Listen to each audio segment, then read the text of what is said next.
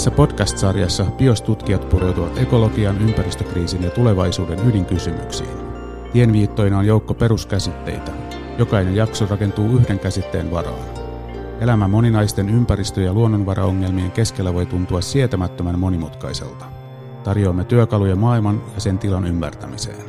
Kerran kuukaudessa ilmestyvät jaksot vievät elämästä aina yhteiskunnalliseen ekologiseen murrokseen. Hei kaikki ja tervetuloa meidän podcast-sarjan viidenteen jaksoon, jonka teemana on ympäristöongelma.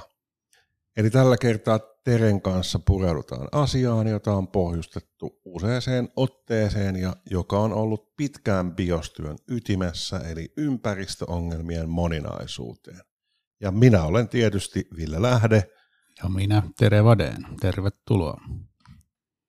Meillä on käsillä yhtä aikaa sekä laaja yleinen ympäristökriisi tai vaikka ympäristökatastrofi, antroposeeni, miksi sitä haluaakin kutsua, yhtä aikaa tämmöinen laaja yleinen kriisi ja toisaalta meillä on sitten ongelmien laaja kirjo. On yhte, ykseyden ja moneuden välinen jännite. Niin mä mietinkin tuota otsikkoa, että sä olit laittanut tässä, että ympäristöongelma. Miksei ympäristöongelmat? Ehkä vaan esteettisistä syistä. Okei, okay.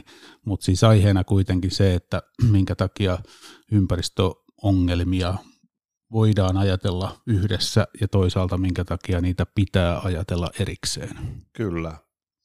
Ja aloitetaan tästä yhteyden, yhtenäisyyden tai totaliteetin näkökulmasta, eli minkä takia yhtäältä on siis mielekästä ajatella tämmöistä ympäristöongelmien tai ympäristökriisin yhtenäisyyttä, ja tämmöinen ilmiselvä lähtökohta on tietysti se, että me asumme yhdellä planeetalla. Tällä planeetalla on monenlaisia koko planeetan elokehää yhteen kietovia ekologisia ja fysikaalisia järjestelmiä, niin kuin vaikka valtameret, ilmasto ja erilaiset suuret aineen ja energian kierrot. Jossain alkupään jaksoissa Teren kanssa me viitattiin esimerkiksi tähän kuuluisaan Gaia-hypoteesiin, siis ajatukseen siitä, miten elämä on planetaarinen ilmiö, joka on muokannut planeetasta sellaisen kuin se on. Niin, meillä on yksi aurinko ja yksi planeetta ja yksi kuu ja kaikki tämmöiset sattuu meneen, meneen, meneen tällä. Niin sikäli on helppo ajatella, että on jotain yhtenäistä siinä, missä, miten me kohdataan ympäristö. Kyllä. Ja vielä voisi historiallisesti muistuttaa sellaisesta asiasta, että jos katsotaan tällaisia maailman, syvän maailman historian ympäristökatastrofeja ikään kuin, eli näitä joukkosukupuuttoja, joihin me ollaan aikaisemmin viitattu, niin oikeastaan kaikista, kaikissa näistä joukkosukupuutoista – ilmaston, valtamerten, kivikehään liittyvät hiilen kierrot on ollut tämmöisessä avainasemassa. Eli joko on tapahtunut voimakasta vulkaanista toimintaa, joka on lisännyt hyvin nopeasti geologisessa ajassa hiilidioksidin pitoisuuksia ilmakehässä – tai vaikkapa elämän historiassa kasvillisuuden muutokset, vaikka metsien synty on hyvin nopeasti sit laskenut hiilidioksidipitoisuuksia. Myös dinosaurusten tuhossa, jossa tämä aiheuttava syy selkeästi oli planeetalle ulkoinen, eli iso möhkäle, joka tippui planeetan pinnalle, niin siinäkin nämä hiilen kierrot sit lopulta oli tärkeä välittävä mekanismi. Eli miten vaikkapa meret happamoituu tai miten ilmanlaatu muuttuu, lämpötila muuttuu nopeasti, niin hiilen kierrot, hiil, hiil, hiilen rooli elämän muutoksissa on ollut aika iso asia, vä, niin kuin välttämätön tekijä näissä joukkosukupuutoissa. Eli siinä mielessä tällä yhtenäisyydellä on vankat syvät historialliset juurensa. Joo, me molemmat Villen kanssa vaikututtiin semmoisesta Great Simplification podcast-sarjan jaksosta, missä Peter Brannen-niminen henkilö oli haastateltavana. Hän on kirjoittanut tämmöisen kirjan Ends of the World, jossa käsittelee nimenomaan näitä suuria sukupuuttoja ja niihin liittyviä hiilen mulkkaantumisia ja niitä yhtenäisyyksiä, mitä niihin liittyy. Mutta sen lisäksi, että meillä on tämä tavallaan, niin kuin, miten se sanoisi, luonnontieteellinen tapa ajatella maapalloa yhtenä, luontoa yhtenä, niin sitten on tietysti nämä sosioekologiset tekijät, eli se mitä ihmiset tekee, jotka tuo kaikkia ihmisiä ja yhteiskuntia lähemmäksi, eli niin kuin finanssi, kaupankäynti, informaatioteknologia ja niin edelleen, jotka myös sitten tekee sen, että tapahtumat yhdellä puolella maailmaa onkin yhtäkkiä vaikuttamassa ihan toisella puolella maailmaa. Kyllä, Terete Antti Salmisen kanssa teidän naftologia-kirjoissanne olette just puhuneet niin ajan ja etäisyyksien häviämisestä fossiilitaloudessa, niin pistäpä meille pähkinän kuoressa tämä ajatus tähän. No sehän on hyvin, hyvin simppeli, että kun logistiikka, tuommoinen kuljettaminen on helppoa, niin silloin tuotanto ja kulutus on tässä kapitalistisessa järjestyksessä erotettu toisistaan. Tehdas voidaan perustaa mihin tahansa ja sinne saadaan valot ja lämpö ja tasaiset olosuhteet, missä vaan liittyy tietysti sitten myös maatalouteen, mutta, mutta erityisesti näihin tuotantojuttuihin. Ja sikäli voidaan rakentaa sellainen kulutusjärjestelmä, jossa tuotanto ja kulutus on kaukana toisistaan ja sitten sit ikään kuin näkymättömissä, mutta kuitenkin täysin riippuvaisina toisistaan. Kyllä. Ja tämä tietysti kytkeytyy siihen teemaan, mitä mä oon vähän sivuttu, eli ympäristövaikutusten ulkoistamiseen, johon tänään myöhemmin palataan parinkin kertaan. Ja onhan meillä näitä esimerkkejä nyt tosi paljon viime aikoina. Tämä Ever Given laiva, joka meni poikittain siellä Suetsin kanavassa ja sitten yhtäkkiä olikin koko maailman logistiikka melkein niin kuin jonkinlaisissa ongelmissa. Ja nyt Houthit, jotka ampuu halpoja ohjuksia rahtialuksia ja saa periaatteessa saman vaikutuksen aikaan. Totta, eli maailma on tällä kietoutunut yhteen, että hyvin paikalliset vaikutukset leviää hyvin laajalle. Tietysti miksei voisi ajatella sitä finanssimaailmastahan, tätä usein puhutaan ja suuri finanssikriisi oli sitä että yhdessä maassa periaatteessa tapahtunut, yhdellä sektorilla tapahtunut jopa asunto, Yhdysvaltain asuntomarkkinoilla tapahtunut sydänkohtaus meinas, ja, ja leviskin maa, maapallon laajuiseksi ja meinas, meinas olla aika paha, paha homma. Kyllä. Tutkimuksessa tässä yhteydessä usein käytetään sellaista käsitettä kuin teleconnection, jota nyt ehkä voisi kaukoyhteydeksi tai joksikin kääntää suomeksi se ajatus ei ole sillä tavalla naivi, että perhosen siiven isku voisi aiheuttaa hirmumyrskyn toisella planeettaa. Ei se perhosen isku oikeasti voi aiheuttaa hirmumyrskyä, mutta näiden ekologisten ja sosiaalisten ja taloudellisten kytkösten takia tämmöinen paikallinen tapahtuma todellakin voi räjäyttää pankin ikään kuin. Ja historiallisestihan tästä nämä Sarajevon laukaukset on klassinen esimerkki. Se, että Gavrilo Princip ampuu itävaltalaisen ruhtinaan, ei se itsessään pelkästään aiheuta ensimmäistä maailmansotaa, mutta tämä monisäikeisesti yhteen kietoutunut maailman tilanne ja ne jännitteet, mitä oli, mahdollisti sen, että tämä laukaiseva tekijä pystyi aiheuttamaan sen kriisin. Kyllä. Eli on, on tällaisia sekä luonnontieteellisiä että sitten ihmisten toimintaan sosioekologisiin järjestelmiin liittyviä syitä, minkä takia ongelmat todella on kietoutuneita ja globaalin kokoisia. Mutta sitten Ville, sä oot varsinkin puhunut paljon tästä perinteestä, traditiosta, ajattelun yhtenäisyydestä, siitä, miten luonto on ollut semmoinen käsite, mitä on pidetty ikään kuin yhtenä asiana, on yksi luonto. Kyllä, mä omassa väitöskirjassani, joka käsitteli Jean-Jacques Rousseau'n filosofiaa, pohjustelin semmoista analyysivälineistöä, mitä mä oon sitten soveltanut aika paljon työssäni, muun muassa semmoisessa kirjassa kuin Paljon liikkuvia osia.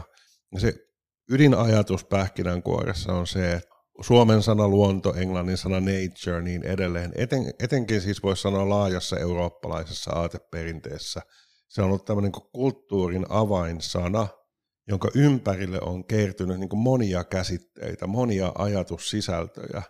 On, luonto on vaikkapa jonkin olennon sisäinen olemus. Niin ihmisluonto. Vaikka, ihmisluonto, kyllä. Sitten luonto on toisaalta luomakunta, se on ikään kuin koko kosmos, siis kaikki mitä me taivaallakin näemme on mielletty luonnoksi. Esimerkiksi vaikkapa 1600-luvulla monet matemaatikot tai filosofit, jotka puhui luonnosta, niin he oikeastaan saattoi puhua matematiikan laeista. Että se on se todellinen mm, luonto. Mm, mikä näkyy sitten mm. jonkinlaisena. No. Että tämä meidän ympärillä oleva on vain luonnon kuvajaista ikään kuin. Vähän tähän liittyen sit luontosanalla on tarkoitettu jonkinlaista maailmaa tai kaikkeutta hallitsevaa periaate. Tämmöinen edesmennyt aatehistorioitsija kuin Raymond Williams on esseissään tästä aika paljon puhunut siitä, miten jossain mielessä maallistumisen myötä sana luonto otti monia sellaisia paikkoja, joita Jumalalla oli ollut. Mm. Ja tämä näkyy sitten vaikka valistusajan filosofiassa, kun tutkitaan luonnon oikeuden tai luonnon tilan kaltaisia käsitteitä, niin siellä usein on jonkinlainen ajatus semmoista taustalla olevasta moraalisesta prinsiipistä, jostain maailmaa ohjaavasta periaatteesta, joka on ikään kuin luonto toisessa asussa. Joka voi olla sitten myös lähellä sitä auraa, mikä sitten joskus tulee semmoiselle ilmaiselle kuin luonnon lait. Luonnon laitkin voi, voi kuulostaa tämmöiseltä Jumalan perilliseltä, joka, joka kertoo, mitä oikeasti on. Kyllä, ja tässä on historiallisesti myöskin ihan näkee niin kuin modernin tieteen kehityksessä. Siinä etenkin ensimmäisenä parina vuosisatana monilla luonnontiedettä kehittäneillä oli ajatus siitä, että luonnontiede paljastaa ikään kuin Jumalan mielen. Mm. Ja tämä itse asiassa löytyy myös Stephen Hawkingin ajan lyhyt historia elokuvaversion lopusta siinä – Hawking pyörätuolellaan matkaa kohti kosmoksen kaukaisuuksia ja puhuu siitä, miten matematiikka paljastaa Jumalan mielen. Mm, eli nämä ajatustottumukset on edelleenkin hyvin vaikuttavia. Kyllä. No sitten on tietysti luonto siinä mielessä, että se on kaikkea tätä maallista, mitä meidän ympärillä on. Periaatteessa niin kuin se, mitä meidän planeetallamme on, että kosmos jossain kaukana on oma juttunsa ja sitten meillä on tämä luonto, elollinen luonto, meissä ja meidän ympäristössämme. Ja tähän siis voi kuulua ihminen. Mutta sitten hyvin vahva käsitteellinen ja ajatuksellinen juonne on se, jossa luonto on jotain erillistä ihmisestä. On luonto versus ihminen, luonto versus kulttuuri versus kasvatus versus artefaktit – ja niin edelleen. Tässähän on joku semmoinen jännä, jännä jännitys luonto ja sitten tota, ihminen ja eläin. Siinä on samanlainen jännite, että ihminen toisaalta on eläin ja toisaalta ei ole eläin. Ihminen on, on eläin silloin, kun tutkitaan vaikka sikoja, että saadaan kehitettyä terveydenhoidollisia menetelmiä ihmiselle. Silloin on ilmiselvää, että ihminen on eläin, että voidaan, voidaan tämmöinen tota, yhtäläisyys ja analogia tehdä, mutta sitten toisaalta halutaan usein myös sanoa, että ihminen nimenomaan ei ole eläin, tai että se, mikä ihmisestä tekee ihmisen, on se jokin sellainen oletettu ihmisessä, jota eläimillä millään eläimellä ei ole.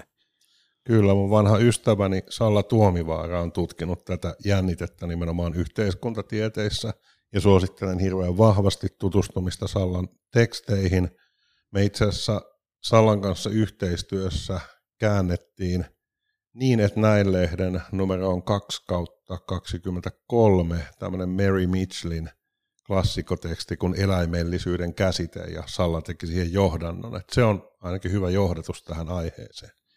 Ehkä sille kokoavasti voi sanoa, että on näitä erilaisia luonnon käsitteitä, joilla on tavallaan tämmöistä perheyhtäläisyyttä, niiden välille voi luoda helposti yhteyksiä, mutta niillä on selkeästi myös niin omat eronsa, mutta niin kuin Raymond Williams on todennut, että näille kaikille tuntuu olevan yhteistä se, että luonto on joku yksi ja yhtenäinen. Eli jos se on jonkin olennon olemus, niin silloin ihmisellä on joku perusluonne, perusluonta, joka on alkuperäinen ja muuttumaton. Jos se on maailmaa ohjaava periaate, niin se on se Jumalan mieli, joka tätä maailmaa ohjaa jos se on elollinen luonto, niin siinä sekin mielletään niin kokonaisvaltaiseksi totaliteetiksi. Ja sitten nämä tulee argumentointiin poliittiselle, eettiselle, taloudelliselle kentälle sillä lailla, että sanotaan, että no, kyllähän voit esittää tuollaista, mutta ihminen on pohjimmiltaan itsekäs. Tai no, voithan kyllä esittää tuollaista, mutta ihminen on pohjimmiltaan altruistinen ja ottaa muut huomioon ja myötätuntoinen ja niin edelleen. Kyllä, ja tämä oli nimenomaan mun väitöskirjan yksi ydinteemoja, että tämä käsitteellinen moneus mahdollistaa tämmöiset retoriset siirtymät luonnon käsitteestä toiseen, että just vaikka väitteeseen ihmisestä voidaan hankkia tukea Jumalasta, voidaan hankkia tukea tästä kosmisesta periaatteesta, ja voidaan tavallaan sanan luonto eri merkityksellä pelaamalla voidaan argumentoida moraalista, seksuaalisuudesta, teknologiasta niin edelleen, viittaamalla siihen, miten joku on luonnollista tai miten joku on luonnotonta. Ja aika jännä juttu tässä on se, että oikeastaan nämä ympäristöasiat, joiden kanssa me tässä ollaan tekemisissä, niin ne on oikeastaan aika tuore kerrostuma tässä merkitysten moneudessa. Mutta silti niin kuin ympäristökeskustelussakin voidaan käyttää hyväkseen juuri näitä tota, hyppäyksiä, vaikka jos puhutaan vaikka lihansyönnistä, mm. eläintuotannosta, niin viittaamalla sen alkuperäisyyteen, luonnollisuuteen ja niin edelleen. Tai jos kritisoidaan jotain teknologiaa, niin siinä sen sijaan, että puhuttaisiin sen teknologian seurauksista, konkreettisesti saatetaan vain nojata tämmöiseen luonnottomuusretoriikkaan. Niin, tai luonnollisuuteen, Kyllä. kumpaan tahansa luon, luonnollisuuteen, että ihminen on aina käyttänyt työkaluja, aina Kyllä. teknologiaa. Joo, se on jännä, miten se tavallaan tuossa nämä hyppäykset ja siirtymät näkyy siinä, miten monella tavalla sitä voidaan, ja päinvastaisilla tavoilla sitä voidaan, voidaan käyttää. Kyllä.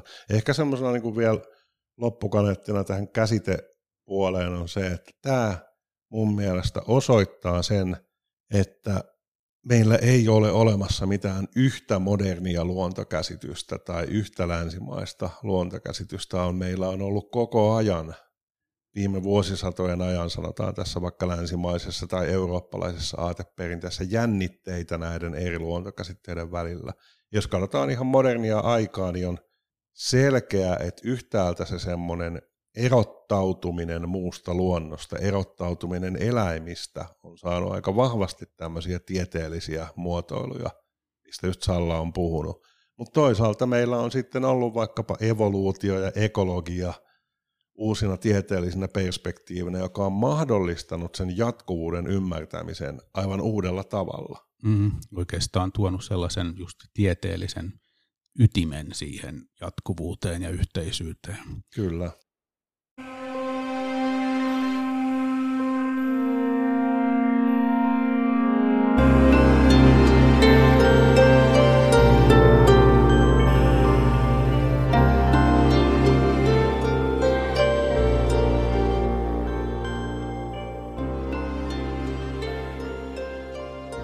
Okei, mutta siis meillä on nyt näitä tämmöisiä ajatuksia, taustoja sille yhtenäisyyden ympäristöongelmien yhtenäisenä näkemiselle, mutta sittenhän on ihan selvää, että on myös semmoisia esimerkkejä globaaleista ympäristöongelmista, joista nyt sitten ehkä ilmastonmuutos on tällä hetkellä se selkein, se toimii, vaikuttaa kaikkialla ja kaikkialla tehdyt toimet myös vaikuttaa siihen ilmastonmuutokseen, mutta on muitakin, niin kuin otsonikato aikoinaan ja ja tällaiset. Sitten toisaalta näitähän on myös, niin kuin se on tämmöinen esteettinen tai havainnollinen tai myös niin kuin modernin aikaan liitetty piirre, että on nähty maapallo ensimmäistä kertaa ulkopuolelta, siitä on otettu valokuva, himmeä sininen piste mustassa avaruudessa, mikä johtaa ajatukset siihen, että todella nämä on yhteisiä ongelmia. Kyllä, ja just tähän niin sanottuun Apollo-valokuvaan, kun se otettiin Apollo-avaruusaluksesta käsin, niin on liittynyt myös tämä avaruusalus maapallo metaforiikka, että avaruusalus näkee toisen avaruusaluksen. Ja siinä on se usein tämä metafora avaruusalus maapallosta korostaa nimenomaan sitä kaiken yhteyttä kaikkeen, meidän elämän piirin ohuutta ja sen rajallisuutta ja niin, rajallisuutta ja niin edelleen. Mutta tiedossa mielessä tämä metafora oikeastaan menee aika pahasti metsään, koska Apollon piti ottaa kaikki mukaansa avaruuteen. Sillä oli rajallisesti energiaa, rajallisesti ilmaa, mm. rajallisesti kaikkea. Se oli Kyllä. taskulaskin tehoisen tietokoneen varassa ja jatkuvasti yhden transistorin hajoamisen ja tyhjiössä huutamisen rajapinnalla, kun taas elämä planeetalla on riippuvaista siitä jatkuvasta auringon energian vuosta ja siitä lämmöstä, mikä kuohuu planeetan sisällä. Eli siinä mielessä nämä metaforat ei, ei ihan kohtaa. Ei kohtaa. Näin on, näin on. Mutta tämä on kyllä jännä, jännä, että kun meillä on tämä voimakas, moniulotteinen aatehistoriallinen yhtenäisyyden tausta, niin se on välillä jopa sit tarkoittanut sitä, että tieteellisessäkin ajattelussa on tavallaan se oletus yhtenäisyydestä tai totaliteetista on niin kuin jyrännyt kokemuksen ja tieteen tulosten ylitse. Esimerkiksi tämmöiset puheet siitä, että on luonnon harmonia tai luonnon korttitalo ikään kuin, että luonto on yhteen kietoutunut kellokoneista tai korttitalo, joka on suunnattoman herkkä, joten sitä pitää varjella, niin tieteellisesti se on vanhentunut ajat sitten, ja tästä me ollaan puhuttukin aikaisemmin. Mutta kuitenkin vielä niin kuin aika paljon törmää ymp- ihan ympäristötutkijoidenkin puheissa tavallaan tuon kaltaisiin puhetapoihin, ja sitä niin kuin kannattelee tämä pitkä kulttuurinen painolasti tai pitkä kulttuurinen perinne. Mm, joo, filosofit varmaan just tai, tai tota, kulttuurikriittisesti voisi sanoa, että siinä on tämmöinen totalis, nimenomaan totalisaation taipumus, joka tulee toisaalta näistä ajatusperinteistä ja toisaalta sitten joistain myös, miten sen sanoisi, ihan empiirisistä havainnoista siitä, että mitä, mitä tota ympäristöongelmia ja luontokriisejä, miten ne toimii. No siirrytään nyt si- siihen, että meillä on myös syitä nähdä tätä ongelmien moninaisuutta ja meillä on kokemusta siitä Kolikon toinen puoli. Kyllä. Et joo, me eletään, kaikki ihmiset ja muut öttiäiset ja otukset, me eletään samalla planeetalla. Ja vaikka tämä planeetta on rajattu ja yhtenäinen, niin luonto elävien olentojen järjestelmät tällä planeetalla ei ole koskaan ollut niin yksi ja yhtenäinen kokemo, kokonaisuus, vaan se on mosaiikkinen. Eli jokainen ekosysteemi koostuu lukemattomista ikään kuin pienemmistä ekosysteemistä, jotka asut, asustaa niin samoja paikkoja, mutta limittäin ikään kuin. Ne elää eri ajan ja paikan mittakaavoissa, niin kuin meidän oma keho vaikkapa on useiden otusten elinympäristö metsässä vaikkapa eri korkeuksilla – tapahtuu erilaisia asioita, että elämä voi elää horisontaalisesti metsässä samalla kun puut kasvaa vertikaalisesti ylöspäin ja niin edelleen. Ja se on niin kuin olennainen juttu, että vaikka tällä planeetalla tietyssä mielessä kyllä kaikki liittyy kaikkeen, mutta on kuitenkin myös paljon erillisyyttä ja itse asiassa tämä tämmöinen mosaiikkisuus ja limittäinen erillisyys on mahdollistaneet evoluution ja niin mahdollistaa ekologiset, mm. ekologisten järjestelmien moninaisuuden. Niin, jos kaikki olisi samaa ja pennut olisi samanlaisia kuin vanhemmat, niin mitä evoluutio ei olisi. Kyllä. Ja se, että elämä löytää uusia paikkoja, löytää uusia tilaisuuksia, uudenlaisia kehkeytymisen paikkoja. Tämä just liittyy siihen affordanssin käsitteeseen tarjoaman käsitteeseen, mistä puhuttiin aiemmissa jaksoissa. Eli luonto on moninainen ja mosaiikkinen juuri sen takia, että se luo jatkuvasti elämä näitä uudenlaisia ekologisia lokeroita. Ja tämähän tietysti mahdollistaa tämmöisen takaisin ponnahtavan jousto, joustamiskyvyn tai sopeutumis- ja mukautumis- ja muuttumiskyvyn, jota muodikkaasti usein katetaan niin resilienssin yleiskäsitteellä. Eli se, että luonnossa on ikään kuin ylijäämää, toistuvuutta, redundanssia, tällaista mahdollisuutta aina omaksua uusia funktioita, niin se tekee just toipumisen, muuttumisen, sopeutumisen mahdolliseksi. Joo, mun mielestä tuosta oli just jännä osoitus ja ajatus se, että jos luonto olisi tämmöinen korttitalo tai, tai kaikki yhtä ja samaa, niin silloinhan se olisi, tai elämä olisi sellainen, niin silloinhan se olisi mahdollista, että yhdellä pyyhkäisyllä yhdellä tikun tai kortin siirrolla se kokonaan romahtaisi. Mutta niinhän ei ole käynyt myöskään näissä suurissa sukupuuttoaalloissa, joissa sitten todella suuria osia elämästä on pyyhkiytynyt pois, mutta siellä on ollut sitten joku kohta, joku kolo, joku kerros tai todennäköisesti myös niissäkin aina useampia koloja ja kerroksia ja kohtia, josta sitten on pystytty ponnahtaa, mistä elämä on pystynyt ponnahtamaan takaisin. Kyllä.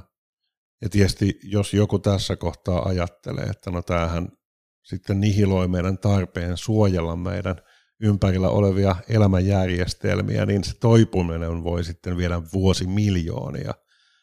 Juu, ja oikeastaan sitten tässä tullaan taas tähän, että yksi asia on tämä niin kuin luonnon monimuotoisuus, luonnon luonnontieteellinen moninaisuus, ja sitten toinen kysymys on sitten se ihmisyhteisöjen ja ihmistoimintojen, ihmiskulttuurien, talouksien moninaisuus ja ympäristösuhteiden moninaisuus, että varmaan me nyt tässä ollaan ilmastonmuutoksessa ja muistakin tällaisissa ajatellessa usein huolissamme ihmisistä ja meidän kaltaisista ihmisistä ja meidän kulttuurin jatkuvuudesta ja tällaisista asioista, jotka on sitten just nimenomaan hyvin nimenomaisista asioista, eikä vaan yleensä luonnosta riippuvaisia.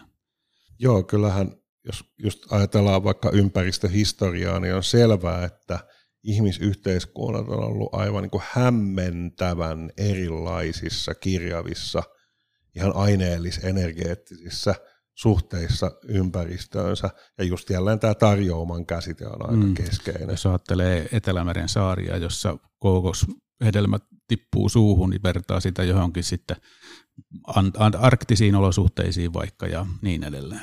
Ja tietysti myös se, miten ihmiset on näiden niin sosioekologisten aineenvaihtuntojensa myötä niin muokanneet ympäristöään sellaiseksi, että se mahdollistaa aivan uudenlaisia resurssisuhteita. Tästä minusta se hirveän hyvä esimerkki on tämä Pääsiäissaari, mistä me puhuttiin hyvin varhaisessa jaksossa, että miten siellä kehitettiin tämmöinen niin kallio ja kallion onkalo puutarhakulttuuri, täysin uudenlainen tapa hankkia elantoympäristöstään, joka itse asiassa mahdollisti joksikin aikaa erittäin niin kuin hyvinvoivan, ainakin niin kuin ravinteellisesti hyvinvoivan yhteiskunnan. Joo, se antropologinen kiinnostus, mikä, mikä on kertonut, että hyvin erilaisissa luonnonympäristöissä ja ihmisyhteisöjä on asunut, ja sitten, että hyvin tietynlaisessa, yhdenlaisessa luonnonympäristössä on eletty hyvin monella eri tavalla. Tämä on hyvä, hyvä muistaa aina tämä antropologian perusviesti. Kyllä. Ihan ohimennen mainitsen tässä semmoisen itselle tärkeän ajattelijan kuin Tim Ingold, joka oli mukana tämmöisessä kirjaprojektissa, jota Yrjö Hailan kanssa toimittiin tämmöinen kuin luonnon politiikka, joka aikanaan ilmestyi vastapainolta. Eli tässä esseessä Tim käsitteli sanan ympäristö tai englanniksi environment, sen aatehistoriaa, ja se oli kauhean kiinnostava kuvaus siitä, miten etymologisesti vaikkapa lääketieteessä – psykologiassa, sitten vaikkapa ihan luonnontieteissä tämä ympäristön käsite oli alkujaan siis ko- konkreettisesti ympäröimisen merkityksessä. On joku kokemuksen keskus, subjekti tai kaupunki tai yhteiskunta, jota ympäröi joku asia. Environ, verbi on ihan myös englannissa tässä.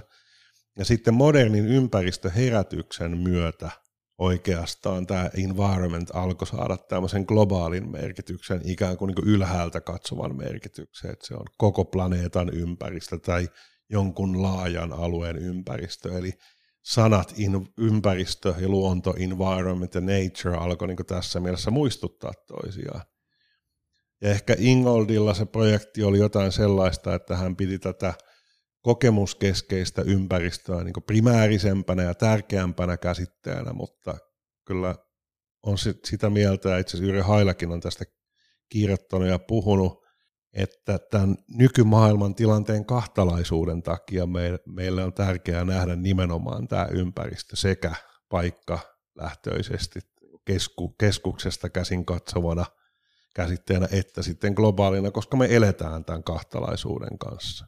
Niin, eli nyt tullaan siihen pisteeseen, että äsken käsiteltiin näitä erilaisia syitä ajatella sitä erilaisuutta, huomata se erilaisuus, ja sitten tullaan tähän, että tosiaan myös sitten ihan empiirisesti huomataan ympärillämme erilaisia ympäristöongelmia, jotka on laadullisesti ja mittakaavallisesti ja, ja monella muulla tavalla erilaisia.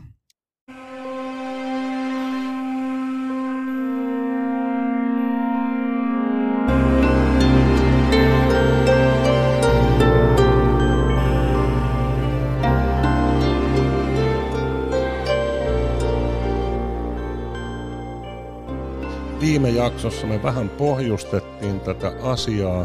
Mä jatkan nyt sen viime jakson keskustelua hiukan. On kolme esimerkkiä tämmöisistä ongelmien eroista. Ensinnäkin on vaikka otsonikadon kaltaisia ongelmia, jossa on jokin uusi erityinen yhdiste, kemikaali tai vastaavaa, se aiheuttaa yllättävän ongelman, jota ei siis voitu tietää etukäteen. Oli tämmöisiä hienoja uusia freonikaasuja ja sitten paljon myöhemmin huomattiin, että oho, ne rapauttaa elämälle välttämätöntä otsonikerrosta.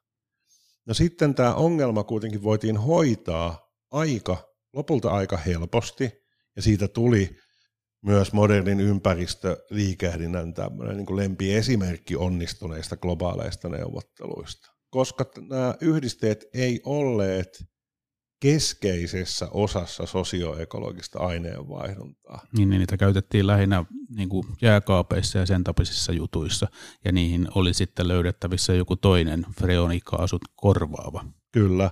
menetelmä. Vaikka, vaikka nämä uudet yhdisteet itse asiassa on myöskin kasvihuonekaasuja, ne on niitä niin huomattavasti pienessä mitassa, että se ongelma alkoi ainakin etenkin tämän otsonikadon suhteen alkoi korjaantua. No nyt on se viime vuosina on huomattu, että niitä on alettu tuottaa tai niiden tuottamista on jatkettu joissa, jossain päin maailmaa, mutta ilmeisesti tähänkin ongelmaan on onnistuttu pureutua. Mutta tämä niin Otsoni kato uhkana onnistuttiin periaatteessa torjumaan. Ja ehkä tässä on minusta tärkeää huomauttaa siitä, että tällaista ongelmaa ei ole minusta mielekästä yrittää palauttaa johonkin isoon taloudellis-poliittis-ideologiseen syyhyn, vaikkapa, että Otsonikato on esimerkki kapitalismin ongelmista, koska tämmöinen ongelma voi syntyä missä tahansa yhteiskunnassa oikeasti. Niin, jos halutaan hyviä jääkauppeja vaikka sen takia, että ruoka säilyisi ja ihmiset pysyisivät terveinä ja saisi ruokaa, niin sen voisi vaikka sosialistinenkin järjestelmä kehittää Freonin jääkaapin. Kyllä, kyllä. No sitten otetaan toinen esimerkki, muovisaaste. Sekin on tämmöinen, niin kuin englanniksi sanotaan novel substance, uudenlainen yhdisteongelma. Eli on tämmöinen niin ekologiselle järjestelmille vieras ihmistoiminnan sivuseuraus, jäte, päästö, jolla ei ole olemassa ekologista nielua. No meillä itse asiassa tuolla jakson lukumateriaaleissa on artikkeli, jossa käsitellään sitä, miten on alkanut löytyä tämmöisiä – pieneliöitä, jotka käsittelee muovisaastetta, mutta siinä myös hyvin onnistutaan selittämään, että miksi nämä on aika rajallisia ekologisia nieluja ja miksi niihin ei voi nojautua. Niin, muovihan on myös hyvä esimerkki just siitä, että sanan muovi sisällä on aika montaa erilaista niin kuin kemiallista asiaa ja joitain niistä jotkut osaa syödä ja montaa sitten taas ei. Kyllä. Ja sitten toisin kuin nämä freonit, niin muovi on aivan keskeisessä osassa aineenvaihduntaa. Sen käyttö on valtavan suurta ja se käyttö lisääntyy koko ajan. Joo, siitähän on sitten toisaalta tämä skifi esimerkki toisinpäin, että jospa löytyisikin semmoinen ötökkä, joka söisi kaikkea muovia, niin sehän olisi aika kauhea juttu. Siinä olisi äkkiä, tota, lähtisi paikat hampaista ja silmälasit muultakin päästä. Ja tietysti se, että muovi on näin isossa osassa, että se mittakaava on niin valtava, niin se tekee myös muovin korvaamisesta vaikean kysymyksen. Freonit voitiin korvata, koska niitä nyt oli aika rajatuissa paikoissa rajattu määrä. Mutta vaikka muoville on ikään kuin ekologisempia, vaikkapa paremmin hajoavia, kestävämmistä materiaaleista syntyviä vaihtoehtoja, niin niitä käytetään niin paljon ja niitä on niin monenlaisia, että siinä skaalassa nämä vaihtoehdot ei olisi kestäviä. Aikanaan, kun mä kirjoitin Niukkuuden maailmassa kirjaa, niin nostin esiin yhden tämmöisen ehdotuksen, että Aa, katkarapujen kuoristahan me voidaan tehdä tämmöistä ekologista muovia ja oli sille aika selkeä ongelma siinä, että jos me nyt ollaan ylikalastuksen maailmassa ja ongelmallisen vesiviljelyn maailmassa, niin ei ole ehkä paras idea tehdä katkaravun kuorista hyödynnettävää houkuttelevaa taloudellista resurssia. Joo, skaala tulee vastaan.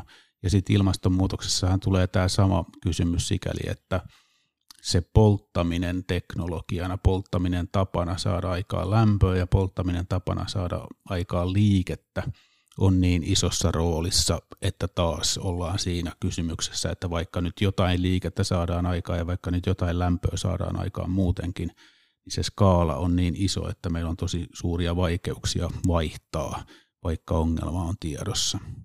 Ja ilmastonmuutoksen kohdalla taas nimenomaan voidaan puhua perustellusti sen ongelman tämmöisistä ideologista, taloudellisista, poliittisista juurista, siitä miten fossiilitalous on mahdollistanut voimakasta taloudellista kasvua, miten se on nivoutunut erilaisiin valtarakenteisiin, miten vaikka öljystä kamppaileminen ja sotiminen on ohjannut historiaa ja niin edelleen. Aivan eri tavalla kuin just vaikka Otsonikadon kohdalla. Kyllä.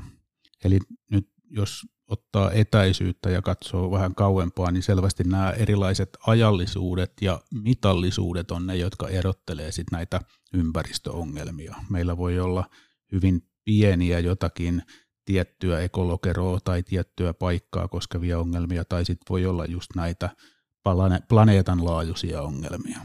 Joo. Ja kaikkea siltä väliltä. Kyllä, tässä voi jotain esimerkkejä ottaa paikallisesta, vaikka suomalaiselle tuttu järven rehevöityminen.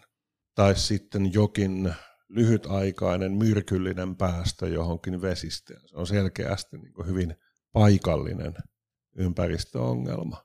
Ja globaalista tietysti esimerkkejä just nämä mainitut valtamerten tilan heikkeneminen, ilmastonmuutos, otsonikato. Sitten alueellisesti voi ajatella vaikkapa ilmansaasteiden kulkeutumista toiselle alueelle tai jokisuiston saastumista, jolloin se paikallinen päästö tai jonkin alueen päästöt voi la- vaikuttaa hyvin laajalle alueelle.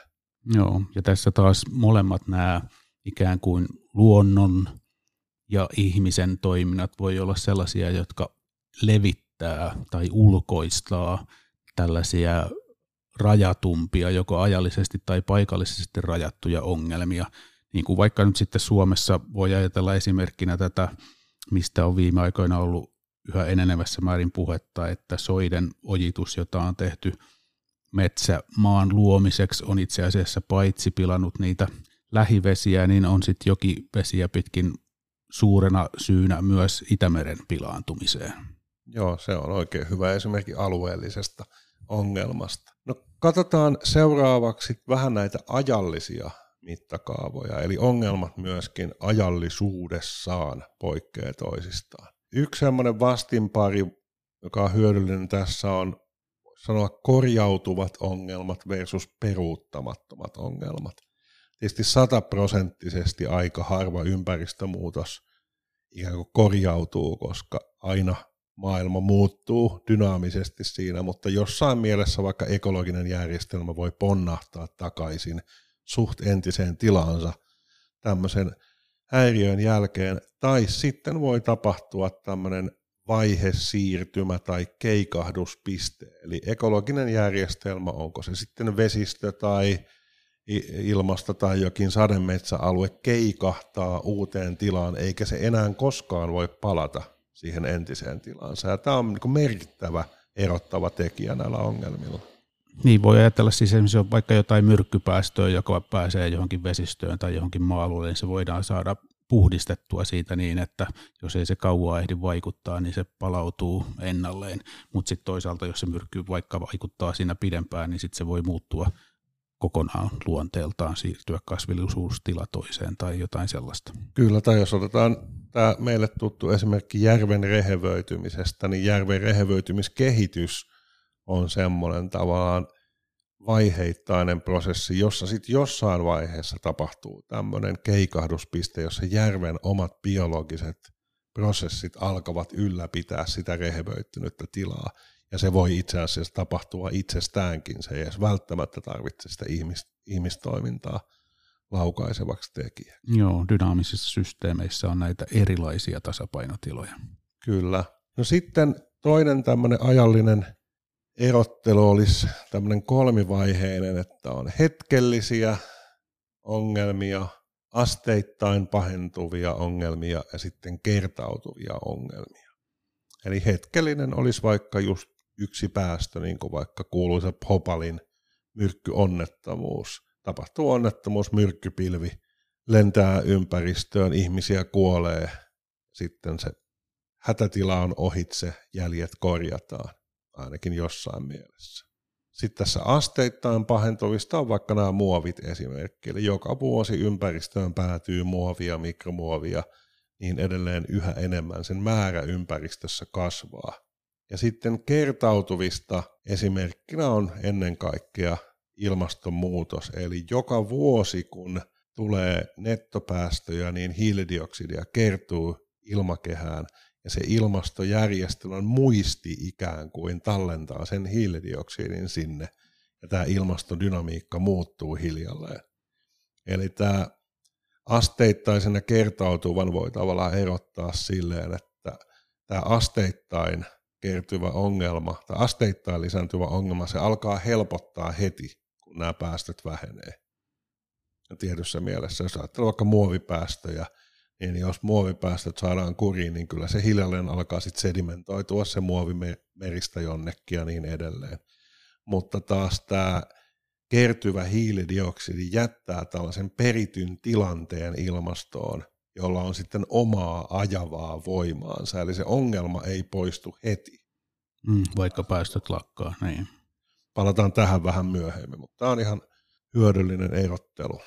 Paljonhan tässä on kyse just siitä, että mitä kun puhutaan muovista ja hiilidioksidista ja miksei vaikka myrkyistäkin, että mitä luonto mitä, tai mitä ihminen ylipäätään, mitä se järjestelmä siinä pystyy käsittelemään. Eli tullaan taas tähän lähteiden ja nielujen kysymykseen, josta, josta tota, Yrjö Haila on myös kirjoittanut siitä, miten tätä nielujen ongelmaa voidaan erotella eri lailla. Siis nielu voi olla puutteellinen sikäli, että se täyttyy. Meillä on olemassa nielu, mutta se täyttyy.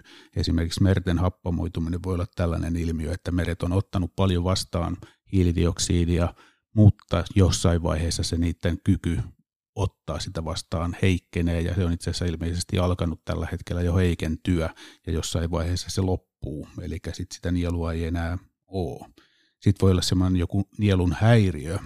Joo, tämä nielun häiriö voisi olla sitä, että jokin esimerkiksi vaikkapa ihmisen toiminnan tuottama kemikaali voi häiritä vaikkapa pieneliöstön, kasvillisuuden elimistön, ihan elimistön toimintaa jolloin sitten niiden eliöiden aineenvaihdunnassa tapahtuu häiriöitä, jolloin just jotain päästöjä ei pystytä käsittelemään tai vaikka veden puhdistuminen ei enää toimi tai vastaava prosessi ei enää toimi samalla tavalla. Että se on tämä niin yksittäinen häiriötekijä, joka pistää tämän aineenvaihdunnan sekaisin. Joo, ja kolmantena on sitten tämä nielua ei ole tapaus, mitä tässä nyt oikeastaan on jo puhuttu näiden novel substances kohdalla, että ihminen tekee esimerkiksi keinotekoisesti jotain sellaisia aineita ja tekee niitä niin paljon, että niille ei ole mitään nielua. Joo, tämä neljäs kohta sille en oikein löytänyt kunnon tiivistettyä nimitystä. Ehkä sillä, että niin ekologisten nielujen toiminta häiriintyy niin laajasti ottaen, joka ei tarkoita sitä, että tulee joku yksi tällainen kemikaali vaikka, joka häiritsee aineenvaihduntaa, vaan niin laajat ympäristön muutokset, biodiversiteetin heikkeneminen rapauttaa tällaista ympäristön yhteishyvää tai toisin ilmaisten ekosysteemipalveluja. Eli ne nielut periaatteessa olisivat olemassa, mutta tämmöinen laajamittainen ympäristön toiminnan häiriytyminen aiheuttaa sit sitä, että ikään kuin tuhotaan niiden nielujen potentiaalia laajemmin. Tämä on semmoinen, joka on niin huomattavasti vaikeampi määritellä kuin nämä kolme edellistä biodiversiteetin heikkenemisen seuraukset on aina niin kuin kompleksisempi kysymys kuin tällaisten niin kuin selkeiden yksittäisen aineen nielun tutkiminen. No nyt kun on näitä käsitelty, niin tästähän selvästi näkyy sit myös se, että koska nämä ympäristöongelmat on ajallisesti ja avaruudellisesti kooltaan hyvin erilaisia, niin sitten se myös, miten näitä voidaan havaita, miten niistä voidaan jotain tietää, niin sekin on aika erilaista se, miten paikallinen myrkkypäästö havaitaan, on aika erilaista kuin se, että miten ilmastonmuutos havaitaan, tai miten se, mitä havaitaan, tunnistetaan ilmastonmuutokseksi. Ehkä se on parempi sanoa niin päin. Kyllä, että onhan historiallisesti sellaisia esimerkkejä vaikka kreikkalaisilta filosofeilta, että he on keskustelleet ilmansaasteista tai he on keskustelleet metsäkadosta. metsäkadosta. Ne on asioita, joita voidaan seurata. Ja niin kuin itse asiassa Jared Diamond on kuvannut teoksessaan Collapse tai romahdus. Se on ongelmistaan huolimatta siinä kirjassa on aika hyvi, paljon hyviä juttuja, niin parhaita juttuja on se, mitä hän on kuvannut sitä, että onnistuuko vai epäonnistuuko yhteiskunnat tämän kaltaisten muutosten seuraamisessa. Esimerkiksi joku kulttuurinen kriisi, kauppayhteyksien katkeaminen, vaikka jopa fundamentalistinen asenne saattaa muuttaa tilannetta sillä tavalla, että ei enää suostuta tai pystytä seuraamaan joitain asioita, ja silloin tämmöiset ympäristömuutokset, jotka olisi voitu havaita, niin jää havaitsematta. Toisaalta sitten on niinkin päin esimerkkejä, että vaikka just suullinen muistitieto ja tällainen kantaa hyvin vanhoja asioita ja antaa aihetta semmoisenkin niin kuin vaikka varovaisuusperiaatteeseen, varovaisuusperiaatteen tunnistamiseen, johon sit nyt vaikka nykyinen suomalainen yhteiskunta ei kykene tai ei halua ryhtyä. Kyllä. Ehkä tässä niin kuin se perusjuttu on kuvastaa tämän asian moneutta, että ei voida sanoa, että vaikkapa perinteiset yhteisöt tai alkuperäiskansat olisivat erityisen hyviä tai erityisen huonoja kaikenlaisessa ympäristön seuraamisessa ja huolenpidossa, vaan aina on niin kuin jotain asioita, missä ollaan erityisen taitavia ja jotain sokeita pisteitä, koska ei ole yhtä luontosuhdetta, vaan se on aina semmoinen luontosuhteinen kirjo. Joo, ja ehkä tuosta tulee myös se, että tavallaan me nykyihmiset tietysti ollaan iloisia siitä, mitä me olemme tehneet ja oppineet, ja me on nähty just tämä sininen piste avaruudessa, ja ollaan sikäli erityisen tyytyväisiä siitä saavutuksesta, että pystymme havaitsemaan sellaisia asioita kuin ilmastonmuutos, joka on tosi kompleksinen ja tosi planetaarinen juttu, että siihen tarvitaan näitä havaintoasemia merillä ja, ja ilmassa ja joka paikassa valtavia määriä, että saadaan tehtyä näitä ilmastomalleja ja seurattua empiirisesti, mitä tapahtuu vesissä ja ilmakehässä. Kyllä, joskus voi tietysti tapahtua myös mokia tai virheitä, ja Otsonikadon politisoituminen historia on tästä hyvä esimerkki, että tiedettiin hypoteesin tasolla, että nämä freonit todennäköisesti voi aiheuttaa otsonikatoa, mutta ei tiedetty missä on kynnysarvot, mikä on viiveet on päästöillä – ja sitten näillä seurauksilla. Ja sitten oli virheellisiä satelliittimittauksia.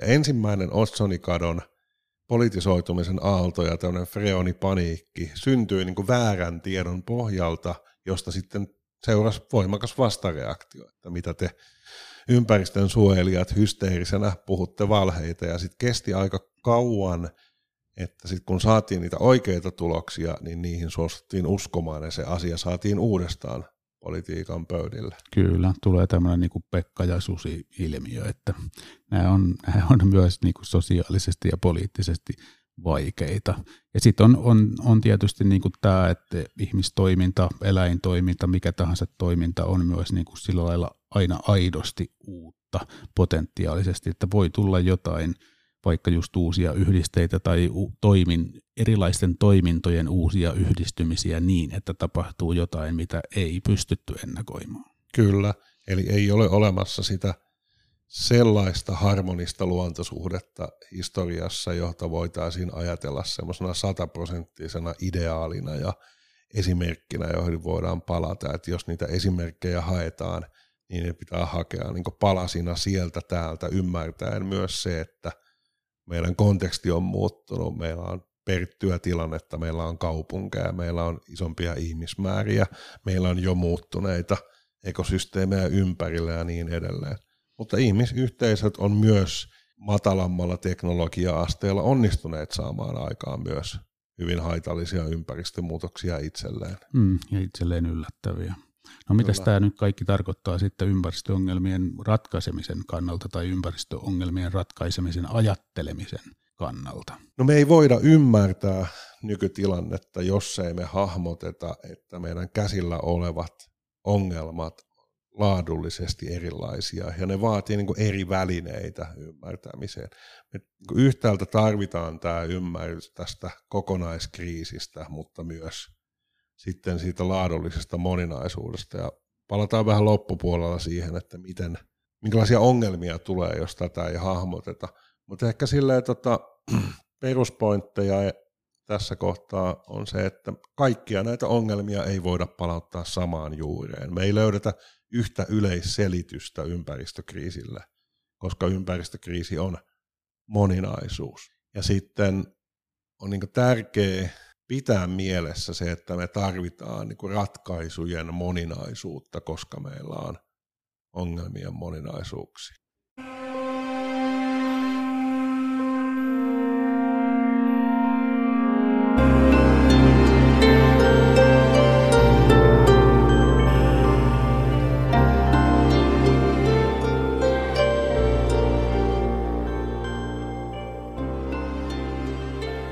Okei, eli tärkeä huomio on se ympäristöongelmien yhtenäisyys yhtäältä, ympäristöongelmien moninaisuus toisaalta. Otetaan tähän paraatiesimerkit, ilmastonmuutos ja luontokato esimerkiksi näistä. Joo, ilmastonmuutos on aidosti yksi ja yhtenäinen ongelma ennen kaikkea siksi, että siellä taustalla on planetaarinen järjestelmä, ilmasto, ja ei lähdetä nyt tässä ihan juurta jaksain sit pureutumaan siihen, mistä ilmastonmuutos johtuu ja niin edelleen. Siitä kyllä löytää helposti tietoa ja tonne lukuvinkkeihin laitettiinkin useita biostekstejä, jossa tätä asiaa on selitetty ja niiden lukemistosta pääsee asiaan syvemmälle ja että tässä otetaan esiin nyt vain joitakin tämmöisiä kriittisiä tärkeitä pointteja. Ehkä sen politiikan kannalta se keskeinen yhtenäisyys siinä on – josta sitten myös riidat lähtee liikkeelle, että koska ilmastonmuutos on globaali ilmiö, niin kaikki hiilidioksidipäästöt osallistuu sen siihen kertautuvaan ilmaston lämpenemistä pakottavaan vaikutukseen. Ja siinä mielessä niin kuin on olemassa tämmöinen tietty ekvivalenssi sen suhteen, että kaikki päästöt on samanlaisia, mutta sitten moraalis, poliittis, taloudellisesti se asia ei olekaan niin yksinkertainen, koska on myös niin, että jotkut yhteiskunnat ja jotkut ihmiset on jo päästelleet paljon enemmän hiilidioksidia ja päästelee edelleen paljon enemmän kuin jotkut toiset moni sata ja tuhat kertaisesti, niin vaikka semmoinen luonnontieteellinen ekvivalenssi on, niin siitä ei helposti seuraa mitään politiikkaa. Joo, on se vähän kyseenalaista vaikka sanoa, että bangladeshilaisen köyhän riisiviljelijän pelto on ekvivalentissa asemassa sen katumaasturin tai etelän loman kanssa. Niin, vaikka hiilidioksidi molemmista pakottaa lämpenemistä. Ja tämän, näistähän asioista me ollaan puhuttu tuolla aiemmissa jaksoissa, kun me ollaan käsitelty yksilöiden toiminnan mahdollisuuksia ja toiminnan vapauksia ja vaurauden ympäristövaikutuksia ja niin edelleen. Sitten toinen semmoinen käsitteellinen hyvä huomio tai, tai mahdollisesti myös ongelma liittyen ilmastonmuutokseen on se, että siinä yhtyy tavallaan tämä monissa luonnonilmiöissä oleva varanto- ja virtakysymys, että yhtäältä on tämä jo olemassa oleva hiilidioksidin varanto ilmakehässä, ja toisaalta on sitten se virta, se nettopäästö, mitä sinne kertyy, ja näillä molemmilla on merkitystä. Ilmastohan lämpenee sen mukaan, minkälaisia kasvihuonekaasujen pitoisuudet on ilmakehässä, siis hiilidioksidi ennen kaikkea, metaani sen rinnalla ja sitten näitä muita vähäisempiä kasvihuonekaasuja, sitten toisaalta pilviä, aerosoleja ja niin edelleen, niin se ilmastopakote, eli se millä tavalla planeetta lämpenee, se määräytyy näiden pitoisuuksien ja muiden tekijöiden mukaan. Ja tämä on nimenomaan se varanto, kuinka monta miljoonas osaa tiettyjä kaasuja on ilmakehässä. Ja sitten taas tämä varanto tai varasto muuttuu sen mukaan, mikä on nettolisäys vuosittain, eli mitkä on vuosittaiset nettopäästöt, ja se on se virta. Ja tätä on hämmentävä usein joutunut selittämään ihan niin kuin asiaa seuraaville vaikka toimittajille. Siitä ei ole kauhean monta vuotta, kun luultiin, että se vuosittaiset päästöt globaalisti olisi tasaantunut tai kääntynyt laskuun. Siinä oli sellainen hetkellinen notkahdus, niin mä törmäsin useissa kohdissa ihmettelyyn siitä, että miten, minkä takia sitten nämä pitoisuudet edelleen kasvaa. Eli sekoitettiin keskenään tämä virta ja varanto. Käytännössähän siis täytyisi vuosittaisten päästöjen päästä nettonollaan, että tämä varanto lakkaisi kasvamasta. Mm, että varasto alkaa pysyä samana. Ja sitten tämä virta taas on, on niin kuin, niin kuin tässä koko ajan on lisätty tämä sana netto eteen sen takia, että se on kysymys päästöjen ja nielujen suhteesta, että päästöjä tulee tietty määrä, mutta sitten on näitä nieluja, Suomessa kasvillisuus, metsämaa ja niin edelleen, ja sitten erityisesti mainitut meret, jotka ottaa sitä hiilidioksidia ja sitoo sitä, ja sitten se, mitä ei pystytä sitoa, mikä ei sitoudu näihin, niin sitten on se virta, joka menee lisään sitä hiilidioksidin määrää. Niin, se viimeinen nielu on sitten ilmakehä. Eli se on tavallaan aika, mä oon nähnyt aika hienon semmoisen graafin, jossa tavallaan on näytetty vuosittaisten bruttopäästöjen kasvu fossiilisista polttoaineista, teollisuudesta, maankäytöstä nollajanan yläpuolella ja sitten nollajanan alapuolella näkyy nämä kolme nielua. On maannielut, merennielut ja ilmakehän nielu. Ja se ilmakehän nielu on siellä tietysti iso, iso kokoisin. Ja tavallaan se, se, mihin pitäisi päästä, on, että ne ilmakehän ja meren nielut eivät enää joutuisi tekemään töitä, jolloin se mahdollinen kestävä päästömäärä netto nollassa olisi hyvin pieno, että pieni, koska se olisi ainoastaan ne maan nielut pitäisi jättää jäljelle.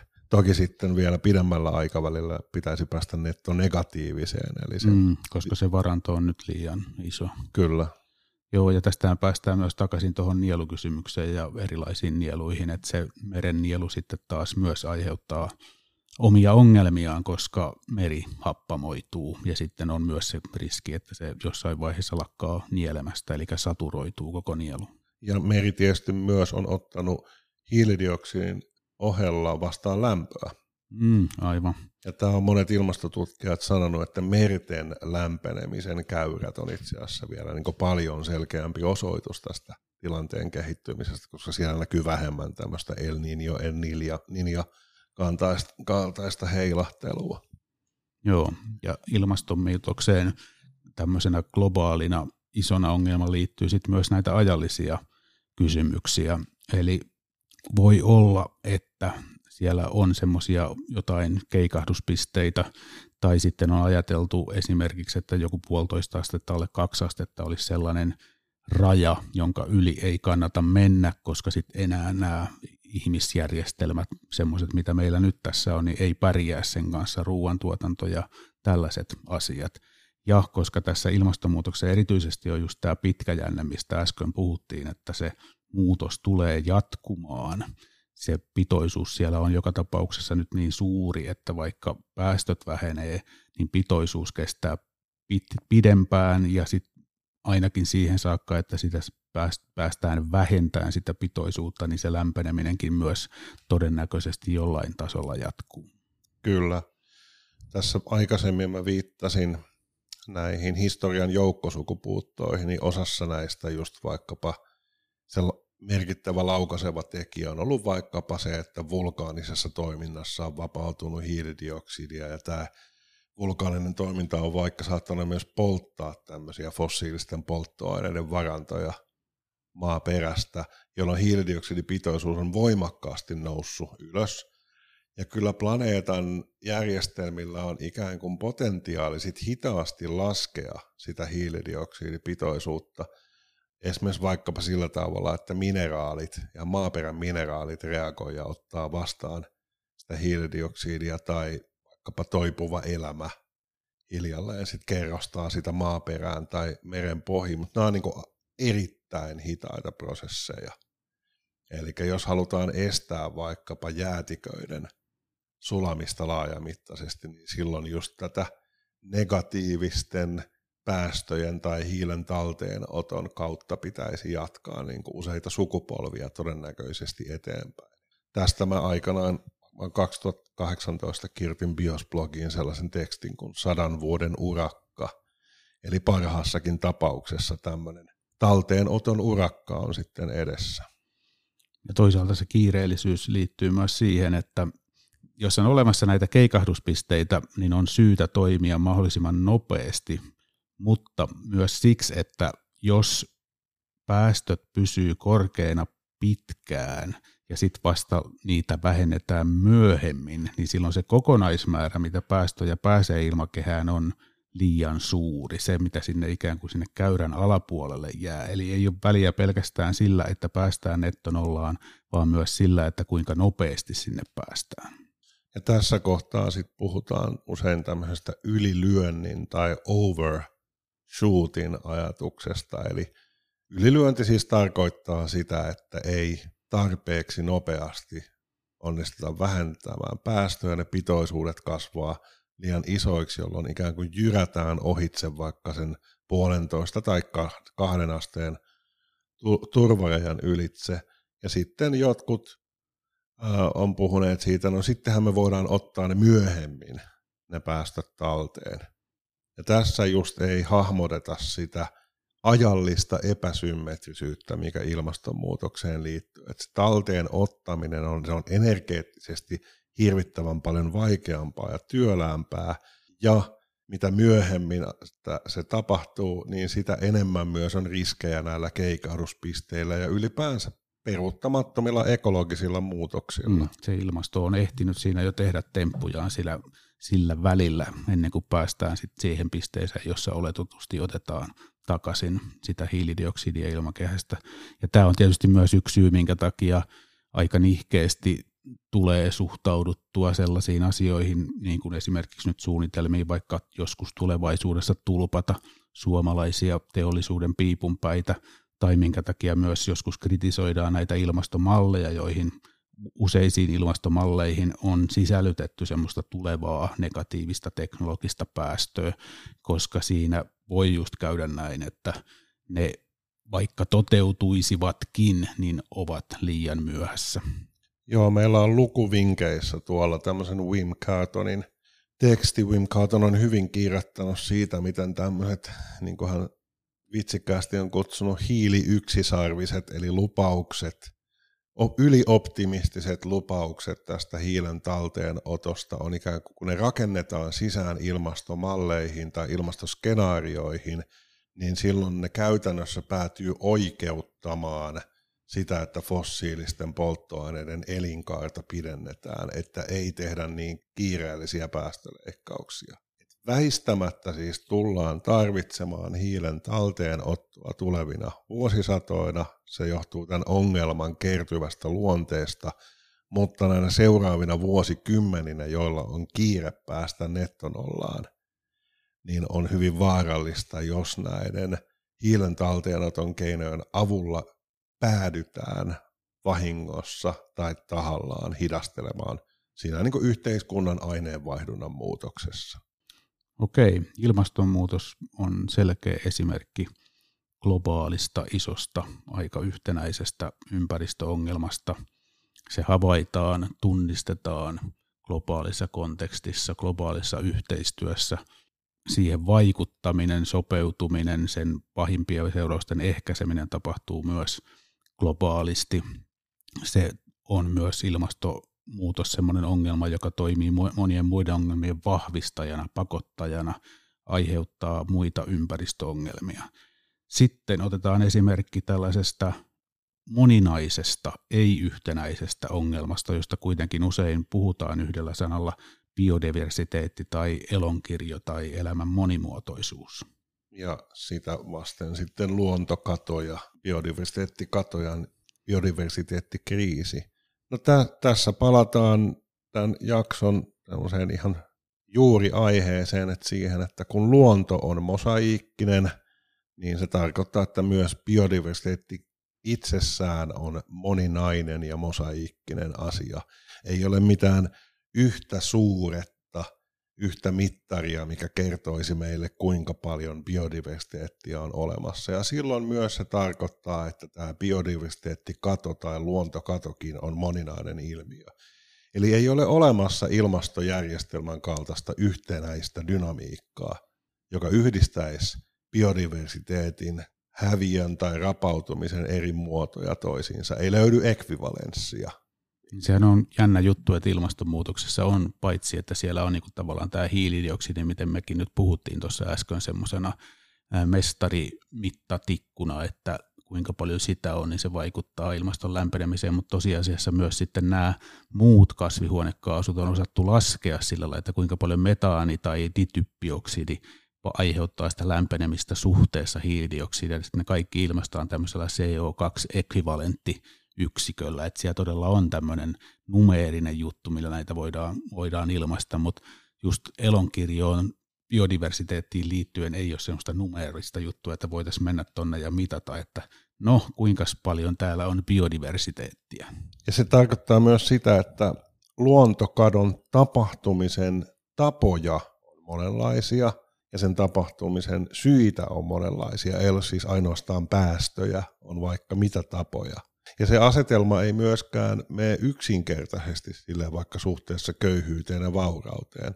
Ilmastopäästöissä nyt voidaan sanoa, että niin kauan kuin energiasiirtymää ei oikein kunnolla tapahdu, tapahdu niin vauraammat nyt päästelee enemmän tai – materiaalin kulutuksessa voidaan puhua siitä, että on vauraammat kuluttaa enemmän materiaalia kuin köyhemmät ja niin edelleen. Mutta luontokadossa tämä akseli ei mene niin yksinkertaisesti, koska tämä on, voisi sanoa niin kuin radikaalin kontekstuaalista. Biodiversiteettikatoa tapahtuu kaikilla paikan mittakaavoilla kaikenlaisissa ympäristöissä ja ehkä mä nyt tälleen karkeasti voisin listata sitä biodiversiteettiä ylipäänsä, että mistä kaikesta se koostuu ja mistä kaikesta luontokato koostuu. Et on siis ensinnäkin tietysti lajien absoluuttisia sukupuuttoja. Joku laji häviää kokonaan. Ja tämä on se niin tunnetuin luontokadon ulottuvuus. On lajien punainen kirja, on elolliset kirjassa, puhuttu Stellerin merilehmä ja niin edelleen. Jotain ainutlaatuista häviää maailman historiasta. Mutta nämä absoluuttisten sukupuutteen rinnalla on sitten paikallisia sukupuutteja, eli jokin laji häviää joltain alueelta. Se saattaa säilyä elossa toisella mantereella, menestyä siellä edelleen, mutta se häviää täydellisesti joltain toiselta alueelta, jolla on sitten jo valtavia, voi olla, voi olla hyvin valtavia ekologisia seurauksia, vähän lajista riippuen. Ja just tässä kohtaa sit usein puhutaan tämmöistä avainlajeista tai avaintekijöistä, että jollain alueella jokin laji, jokin vaikka hajottaja tai saalistaja, se voi olla jokin kasvi, se voi olla oikeastaan missä tahansa kohtaa ekosysteemejä, jokin, jonkin lajin paikallinen sukupuutto voi aiheuttaa niin kuin valtavia ekologisia tämmöisiä niin kaskadi- tai dominovaikutusmuutoksia ympärilleen. No sitten on tämmöinen Seuraava muoto ehkä sitten on se, että niin lajien populaatioiden koossa tai koostumuksessa voi tapahtua muutoksia. Lajikirjosta tai elonkirjosta me usein puhutaan helposti tämmöisenä niin lajien kirjastona, kuinka monta lajia meillä on maailmassa, mutta lajien välisen geneettisen kirjon lisäksi on myöskin siis lajien ja populaatioiden sisäinen geneettinen kirjo. Ja jos se geneettinen kirjo yksipuolistuu, niin se tarkoittaa heti niin kuin helposti alttiutta taudeille, monenlaisille muille onnettomuuksille ja ylipäänsä siis lajin populaatiossa voi sekä geneettisistä että muista syistä, niin kuin vaikka ympäristösaasteista johtuen tulla yksilökoon muutoksia. Ihan vaikkapa siis ylikalastus on vaikuttanut kalapopulaatiossa lajien kokoon, elintavan muutoksia voi tapahtua ja niin edelleen. Ja sitten tietysti tähän liittyy biodiversiteettikatoon myöskin ekosysteemien välisten yhteyksien katkeamista. Vaikkapa se, että suuret metsäalueet sirpaloituu. Se vaikuttaa eläinten muuttoreitteihin, kasvillisuuden leviämiseen. Nämä sirpaleet on alttiimpia katastrofaalisille muutoksille ja niin edelleen. Ja sitten tietysti toisaalta myöskin ekosysteemit voi kokonaan tuhoutua joltain laajalta alueelta, niin kuin vaikka se, että sademetsää avohakataan yhä laajemmalta ja siihen ei jää edes näitä sirpaleita jäljelle. Tai just se mainittujen klassisten filosofien huomio siitä, että Kreikasta oli metsät kadonnut jo siihen aikaan, kun Platonin tekstejä laitettiin muistiin. Kyllä, ja miten Brittein saarilta puut käytettiin varmaan sitten kunnolla se metsäkado tapahtui ainakin siinä tota, valtamerilaivojen rakentelun suuressa nousuvaiheessa. Tietysti metsäkatoa voi jollain tämmöisellä alueella tapahtua niin kuin monessa kerrostuneessa vaiheessa, että sitten metsiä voi palata ja sitten voidaan hakata uudelleen. Mm, ja, joo, ja se, siinä taas tulee tämä, se on itse asiassa hyvä esimerkki siitä myös niin kuin moninaisuudesta, joka liittyy just elonkirjoon, että metsäkato vaikka ja metsien historia vaikka Suomessa kertoo monista erilaisista metsien käyttötavoista, joilla on ollut erilaisia ekologisia seurauksia. Kyllä. Ja myös se, että miten erilaiset aineenvaihdonnat yhteiskunnassa on voinut pitää yllä hirveän erilaisia metsiä. Mm, nimenomaan. ja osa, osa niistä myöhemmistä metsistäkin vo, on voinut olla itse asiassa hyvin kirjaavia. Et se, että metsä tai joku alue on ihmistoiminnan alla, ei automaattisesti tarkoita, että se olisi niin kuin huonompaa.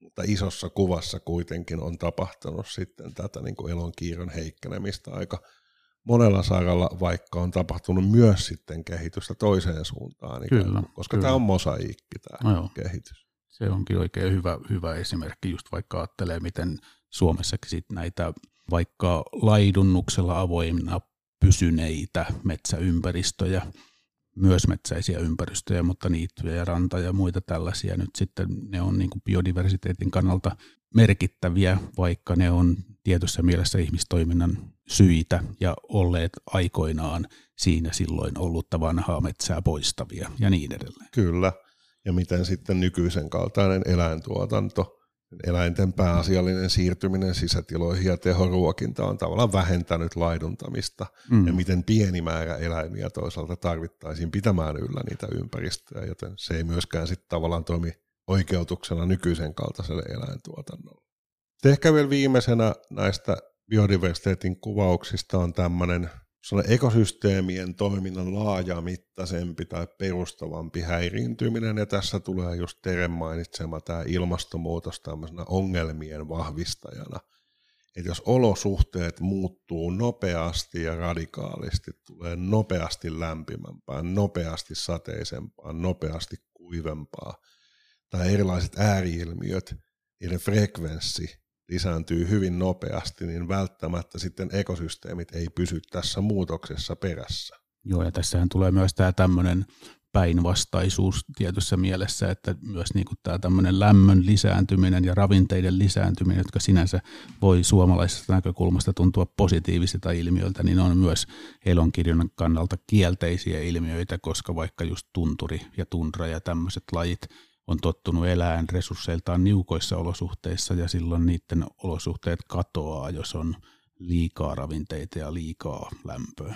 Joo, kyllähän kaikille, jotka haluaa pitää kukkaniittyä yllä, niin opetetaan, että siitä pitää niittää säännöllisesti ja se niittojäte pitää kuskata pois sieltä, että sen maaperän saa köyhdytettyä. Meillä just omassa puutarhassa on sitten tähän ympärille rakennettu tämmöinen niittojätekomposti, jossa me tavallaan siirretään ne ravinteet sieltä niityltä puutarhaan, joten tietoisesti köyhdytetään ja rikastetaan ravinnekiertoa eri alueilla.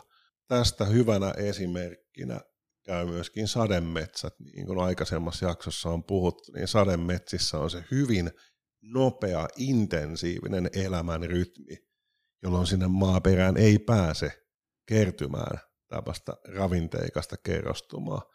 Tämä oli mulle hirveän valasevaa, kun yksi aiheen tutkija yhdessä podcastissa sanoi, että jos joku menisi lannottamaan voimakkaasti sademetsiä, niin se tarkoittaisi, että niiden elonkiire romahtaisi hyvin nopeasti, koska siellä pääsisi valtaan sellaiset opportunistiset siitä voimakas ravinteisesta maasta hyötyvät lajit. Tässä kohtaa voisin sivuhuomiona nostaa esiin tämmöisen toistuvan luontokato- tai biodiversiteettikeskustelussa toistuvan metaforan lentokoneesta. Eli biodiversiteettikriisiä tai luontokatoa usein kuvataan, niin että se on vähän niin kuin olisi lentokone, joka lentää ja siitä yksitellen putoaa pultteja ja muttereita Niittäjä pois. lähtee. Kyllä. Ja jossain vaiheessa tulee sitten kriittinen raja, kun yksi pultti putoaa ja lentokone romahtaa maahan. Tämä on niin pedagogisesti kauhean houkutteleva, mutta tämä ei ole hyvä metafora. Juuri sen takia, että luonto ei muodosta sen kaltaista kokonaisuutta, jossa olisi yksi koneisto, vaan se on nimenomaan tämmöinen limittäinen ja moninainen lukemattomien ekosysteemien verkosto, joten joskus käy niin, että paikallinen romahdus ei heijastu ympäristönsä. Joskus se voi heijastua hyvin voimakkaasti – ja silloin ei koskaan päästä määrittämään semmoista yhtä rajaa, jossa niin yleisluontoisesti määritelty yleinen biodiversiteetti alittaa jonkun kriittisen rajan. Se on aina radikaalin kontekstuaalista. Eli vähän tämmöisen englantilaisen runoilijan sanoin, niin biodiversiteettikriisi on tämmöinen not with a bang but with a whimper kaltainen ilmiö, että maailma ei lopu paukahtaen, vaan monella tavalla vinkuen ja ulisten. Ja näistä biodiversiteettikysymyksistä mä oon kirjoittanut meidän blogiin pari tekstiä tämän Dasguptan raportin ympärillä suomeksi ja englanniksi, niin ne löytyy tuolta lukuvinkeistä.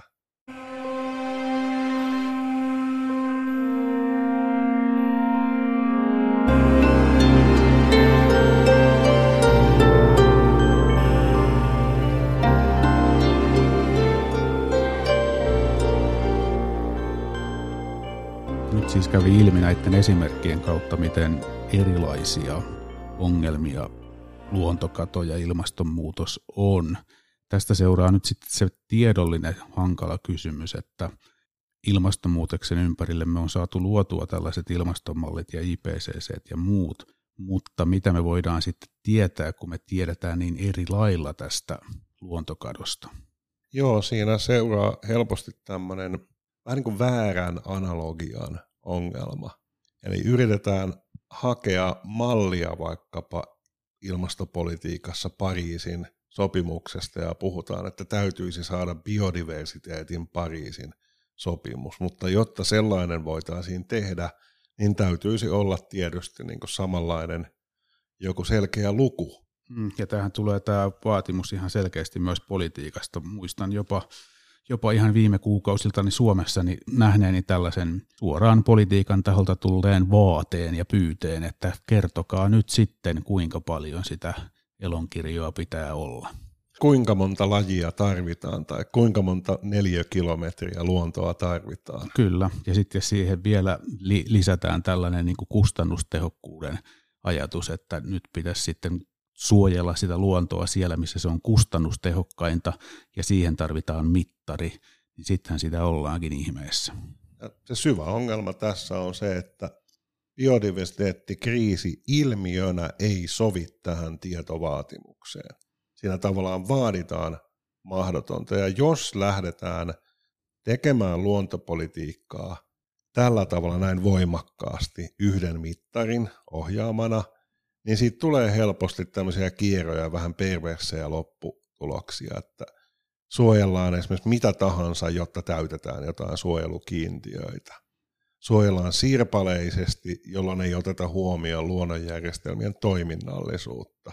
Tämmöistä voisi sanoa funktionaalista biodiversiteettiä, josta mä just puhun näissä parissa Dasgupta-tekstissä tuolla meidän blog, blogissa – sehän on niin kuin sitten tieteellä ja tutkimuksella aika hankala tilanne, että vaaditaan tällaista, niin sit joko jos siihen vastaa antamalla luvun, että okei se on 42, niin silloin tulee yhteismitattomia aggregoiduksi, jolloin sitten seuraa just nämä tämmöiset perversit, perversit tota, insentiivit ja virheelliset vääristyneet suojelutulokset ja suojelutavoitteet.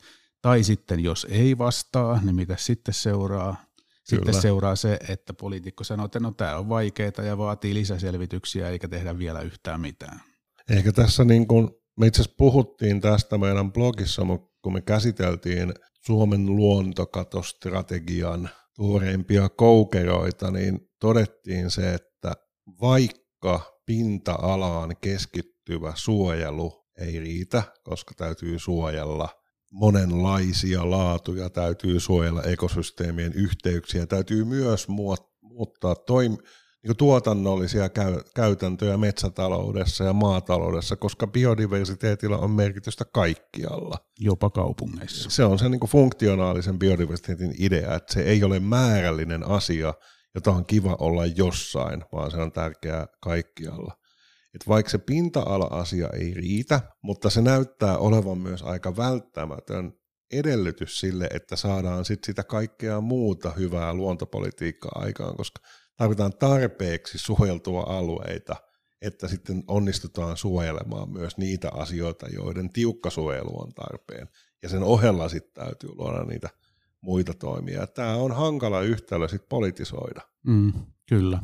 Ja tavallaan jos tätä katsoo taas niin kuin kuusta nähtynä perspektiivistä, tämmöisestä filosofisesta perspektiivistä, niin just tässä semmoinen poliittinen vaatimus, että tarvittaisiin mittari, jotta voidaan tehdä kustannustehokkaita toimia, niin se on itse asiassa eräänlainen niin kuin taidottomuus tai osaamattomuus. Se ei suinkaan kerro siitä, että, että oltaisiin jotenkin tehokkaita tai taitavia, vaan se kertoo niin kuin siitä, että ajetaan itsemme semmoiseen umpikujaan, jossa sitä tiedollista mahdollisuutta, joka johtaisi siihen toimintaan, ei ole.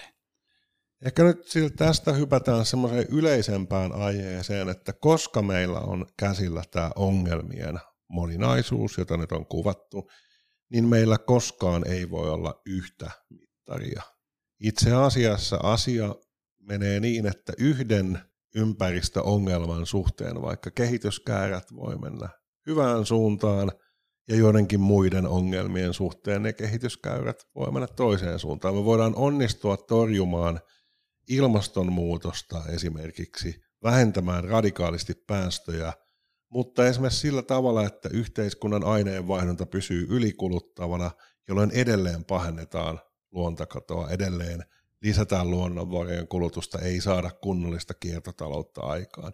Ei ole mitään loogista välttämättömyyttä eikä sisällöllistä syytä, että nämä käyrät menisivät aina samaan suuntaan. Mm.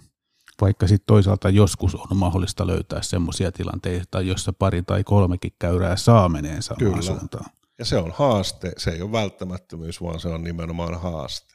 Tämmöisestä yrityksestä tehdä tällaista mestarimittaria, joka ikään kuin toisi kaikki asiat saman mittarin alle, niin siitä ehkä tunnetuun on tämmöinen ekologinen jalanjälki, joka sitten kuulijoille varmasti on tuttu myös tämmöisen ylikulutuspäivän tiimoilta, mm. eli tänä vuonna olemme kuluttaneet yli oman osuutemme planeetan bioresursseista. Joskus maaliskuussa, kun se oli Suomella. Kyllä.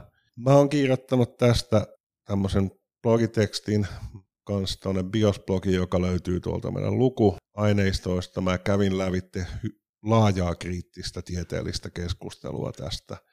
Pähkinän kuoressa se juttu menee niin, että tämä ekologinen jalanjälki siis väittää mittaavansa tavallaan kaikkien uusiutuvien resurssien ja tämän niin maapallon biokapasiteetin käyttöä ja sen rajoja, mutta se päätyy lopulta oikeastaan tarkastelemaan vain ilmastopäästöjä ja vähän semmoisella niin kuin kankealla sijaismittarilla. Ja se ei pysty havaitsemaan just sellaista ekologista niukkuutta, mistä me edellisessä jaksossa puhuttiin. Ja tässä on vähän ironista vielä se, että jos tavallaan se ekologisen jalanjäljen mittari rakentuu semmoiseen retoriikkaan, että meidän on päästävä yhden planeetan rajoihin. Mutta itse asiassa, jos katsotaan ilmastonmuutosta, niin se ei riitä, koska se yhden planeetan rajat tarkoittaisi käytännössä nettonollaa ikään kuin. Sen mm, ja se varannon paine jäisi olemaan. Eli meidän pitää päästä niin pitkäksi jakaa alle planeetan rajoihin, no, että se voi vakiintua se tilanne. No sitten Tukholmasta tämmöinen Stockholm Resilience Center keskus, niin siellä tutkijat loi 2009 ensimmäistä kertaa tämmöisen planetaaristen rajojen mallin, joka siis lähtöjään yritti ottaa haltuun tätä ongelmien moninaisuutta. Niin, sikäli että sillä että siihen otetaan useampia näitä planetaarisia rajoja, eikä, eikä vaan yhtä. Siellä on ilmastoa, biodiversiteettiä, typen ja fosforin päästöjä ja just tämmöisiä novel substance, uudenlaisia yhdisteitä ja niin edelleen. Ja siinä oli vähän semmoinen ongelma tietysti, että osa näistä on planetaarisia, niin kuin ilmasto, ja osa nyt vaan ei ole. Mm, niin kuin se biodiversiteetti.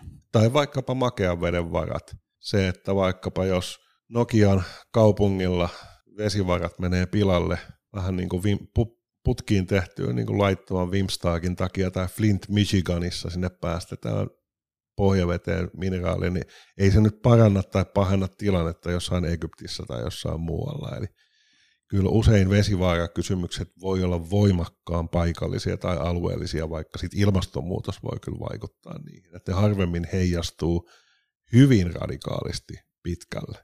Joo, eli siinä on tämmöinen yritys moninaistaa niitä indikaattoreita, joka on osittain onnistunut ja, ja osittain ei.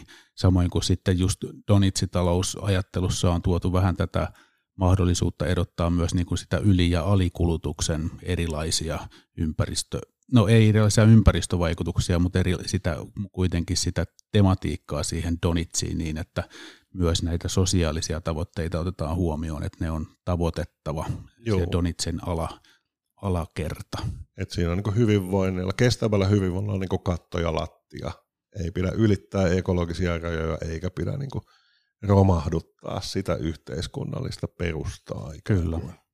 No sitten, kun me ollaan biosissa aika paljon pähkäilty näitä metriikkakysymyksiä ja koko tätä moneuden problematiikkaa, niin aika paljon me ollaan sitten omaksuttu ajatuksia tämmöisestä materiaalivirtojen tutkimuksen perinteistä. Ja Tere on aika paljon, itse asiassa aika niin hysteerisen paljonkin välillä lukenut sitä tutkimusta, niin sä voisit vähän pohjustaa meille tätä asiaa tässä. Niin, siis tämä, tämä ajatus tulee semmoisesta huomiosta, että lähin sellainen muuttuja tai lähin semmoinen asia, joka liittyy moniin juttuihin ja joka on ajuri monille ympäristöongelmille, on se aineiden ja energian käyttö. Energian käyttö, maan käyttö, erilaiset jätevirrat, mitä siitä seuraa ja niin edelleen – niin se hyvin usein korreloi monien asioiden kanssa. Ja sitten siitä tulee ainakin just tällainen ikään kuin jonkinlainen rajatekijä, että jos se materiaalien ja energian käyttö on liian suurta, niin silloin oikeastaan millään muulla ei ole kauheasti väliä, että se sinänsä jo riittää rikkoon just nämä planetaariset rajat, mikä tietysti planetaarisessa raja-ajattelussa on myös, että mikä tahansa niistä yksittäisenä riittää, riittää olemaan riittävän paha, niin sama on, on just tässä materiaalien käytössä. Niin sen takia sitä, sitä ollaan, ollaan seurattu. Ja tässä on jännä tämä mun mielestä hyvä Villen epistemologin epäsymmetria-niminen niminen huomio, että – me tarvitaan kahdenlaista tietoa. Tämä materiaalivirta-tieto voi olla just sellaista, että se kertoo, että tohon suuntaan me ainakaan ei voida mennä. Eli me ei voida mennä siihen suuntaan, että materiaalien käyttö lisääntyy. Tai myös niin kuin silloin, kun ollaan ylikulutustilanteessa ja käytetään materiaalia tietyn verran, niin sehän on myös punainen valo, koska se, mikä on kestämätöntä, niin se tulee loppumaan. Se liikennevalo kertoo sen, että nyt ollaan siellä punaisella alueella. Mutta se ei kerro sit siitä välttämättä, että mitä tarkkaan ottaen pitäisi tehdä, koska se, mitä materiaaleja käytetään, niin se on niin erilaista. Se materiaalien kulutusmittarikin on tämmöinen aggregaatti, joka sisältää kauhean paljon erilaisia asioita, joiden ympäristövaikutukset on hyvin erilaisia. Kun siellä nyt kuuluisasti on nämä silakat ja soratonnit ja iridium ja, ja tota, kaatopaikalle vietävät muovipussit ja niin edelleen kaikki sekaisin, niin se ei taas toimi sillä lailla, että vaan vähennetään sitä kokonaismäärää ikään kuin juustohöyläisesti, vaan sitä pitää katsoa laadullisesti sitä, sitä sisäistä koostumusta. Ja tästä tulee tämä epistemologisen epäsymmetrian ajatus, että siitä voi lukea, että mitä ei voida tehdä. Ei voida lisätä materiaalikulutusta, mutta ei sitä, sitä ei seuraa sitä, että mitä sitten pitäisi tehdä, eli että miten sitä saadaan muutettua silloin se just kytkeytyy aika paljon näihin varhaisempien jaksojen teemoihin, että se, mitä pitää tehdä, se kysymys on se, että minkälaiseen suuntaan yhteiskunnan aineenvaihduntaa ja yhteiskunnan tarpeen tyydytyksen järjestelmiä pitää muuttaa. Eli millä keinoilla jossain tietyssä yhteiskunnassa, tietyssä ekologisessa kontekstissa voidaan tuottaa hyvinvointia ilman, että ylitetään näitä kriittisiä rajoja. Ehkä se on jossain mielessä tämä, tämän tyyppinen epistemologinen epäsymmetria myös liittyy siihen, mistä on useamman kertaan puhuttu, tämä, että täytyisi yrittää pystyä pitämään kaksi yhtäaikaista totuutta mielessä.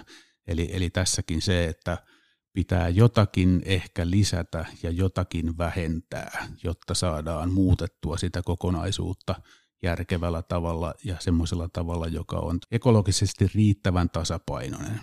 Kyllä, että meillä on siis tarve kokonaiskuvalle ja tarve detaljeille koko ajan. Tämä on niin yksi ulottuvuus tavallaan siitä, että meidän täytyy nähdä ympäristökriisissä niitä yhdistäviä suuria tekijöitä, mutta koko ajan täytyy myös säilyttää sitten kyky siihen kontekstuaaliseen ymmärtämiseen. Ja tavallaan antiteesi, vastakohta tällaiselle herkkyydelle on nimenomaan sellainen totalisoiva ajattelu, jossa pyritään koko ajan etsimään jotain pääsyytä, juurisyytä, perimmäistä syytä ympäristökriisille, joka on se tärkein ja joka jyrää kaikkien yli. Ja kunhan sitä avainta väännetään tai se kordionin solmu katkaistaan miekalla, niin sitten päästään tätä kriisiä ratkaisemaan. Niin, siinähän on potentiaali taas sille samankaltaiselle umpikujalle kuin mitä kuvattiin tuossa politiikan yhteydessä, kun politiikka vaatii yhteismitallista elonkirjon mittaria, joka voidaan sitten vielä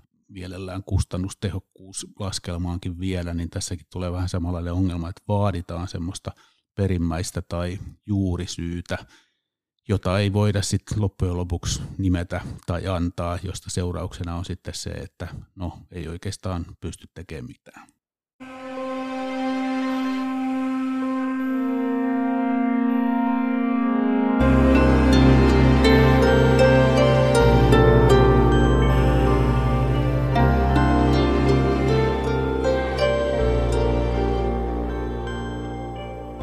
Otetaan seuraavaksi vielä vähän ajatuksia siitä, että minkälaisia ongelmia voi syntyä liian vahvasta yhtenäisyyden tai totalisoinnin oletuksesta tai jopa siitä vaatimuksesta, että täytyy katsoa kokonaisuutta, täytyy olla yhdistäviä mittareita. Ja tässä vähän niin kuin jatketaan sellaista teemaa, mitä me ollaan sivuttu monta kertaa, eli tämmöistä ympäristöajattelun luutuneiden oletusten kritiikkiä. Ja nykyisin aika usein nostetaan esiin tämmöinen niin sanottu kolmoiskriisi. Se on niin yksi muotoilu, jossa ajatellaan, että meillä on kolme tai neljä tai viisi tällaista pääongelmaa, vaikkapa ilmasto, biodiversiteetti ja saastuminen.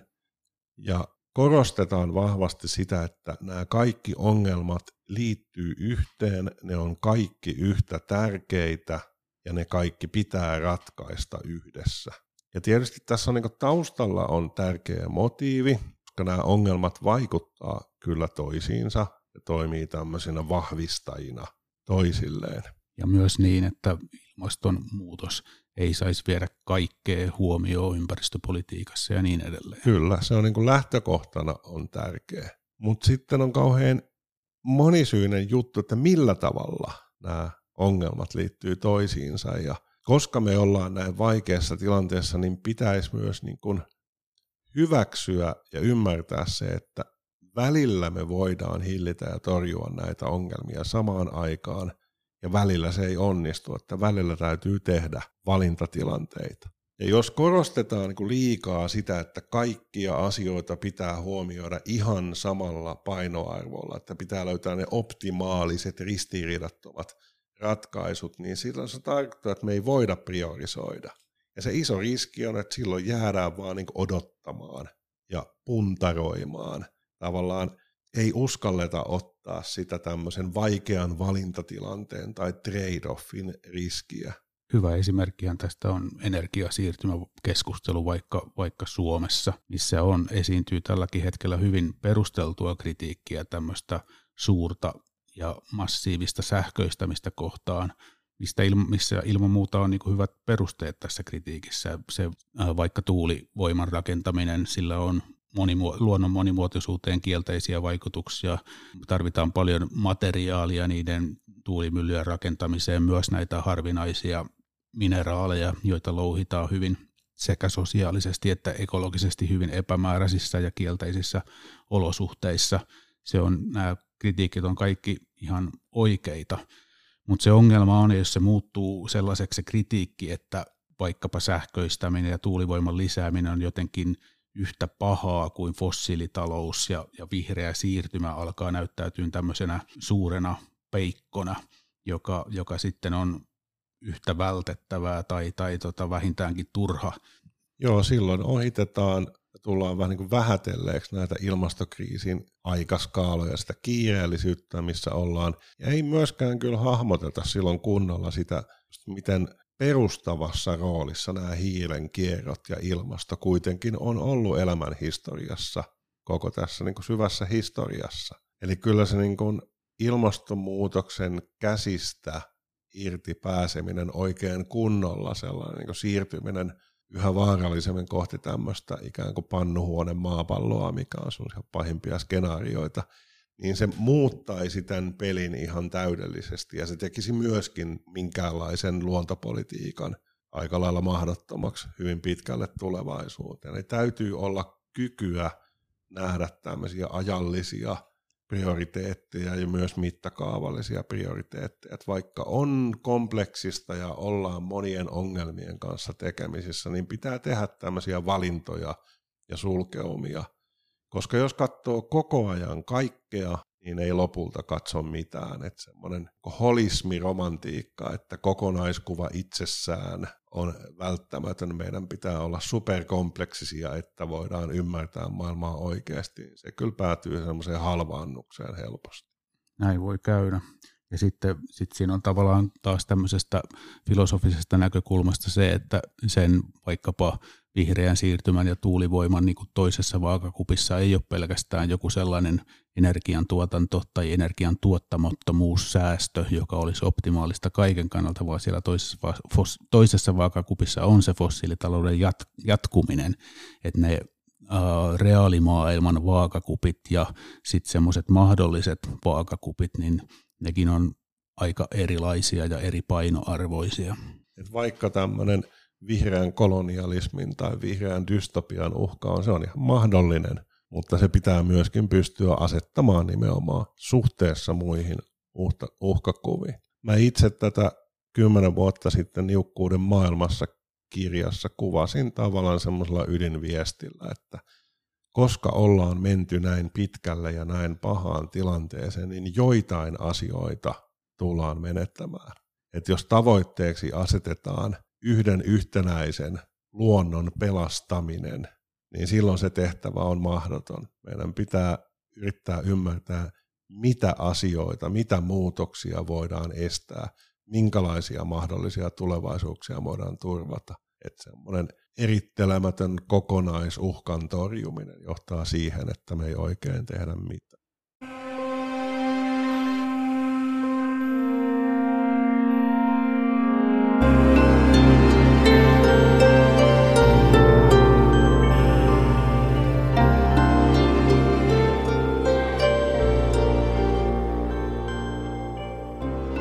Ympäristökriisien ratkaisussa on tärkeää huomata se, että nämä niin sanotut käyrät voi mennä eri suuntiin. Joku asia voi parantua samaan aikaan kuin joku toinen asia heikkenee ja ne voi jopa parantua ja heikentyä samasta syystä. Tässä yksi sellainen keskeinen ongelma on tämmöinen väärien analogioiden ongelma.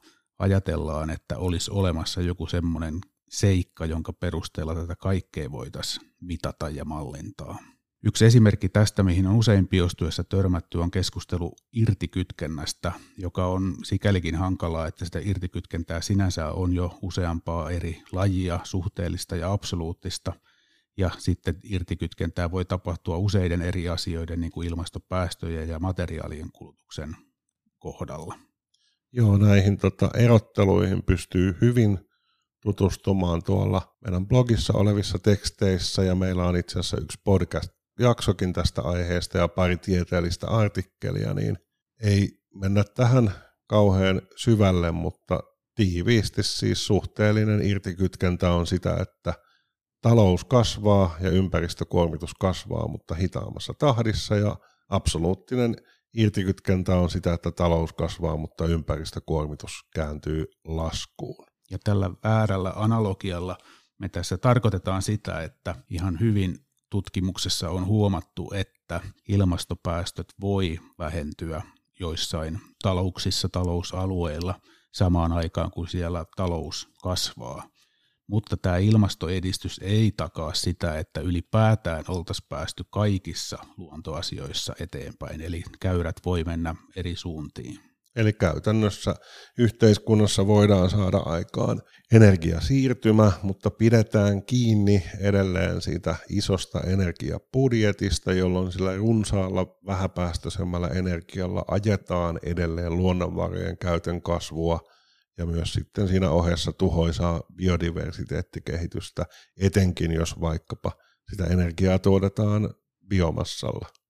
Ja tämä tämmöisen analogian ongelma ylipäätään irtikytkentäkeskustelussa samoin kuin muuallakin, niin ei välttämättä ole tämmöinen kirsikan poiminta, että poimittaisi niitä tuloksia, jotka on myönteisiä, vaikka sitäkin se varmasti on, sikäli kuin irtikytkentä on ollut tämmöinen keskeinen toive ja reagointitapa myös ilmasto-ongelmaan ja muihin, muihinkin tota, luonto-ongelmiin, vaan se, että ajatellaan, että kehitys on sillä lailla yksisuuntaista, että jos me saadaan se irtikytkentä aikaan jossakin, niin sitten siitä voidaan päätellä, että kyllä se onnistuu sitten kaikessa muussakin ja me ollaan oikeastaan menossa jo oikeaan suuntaan.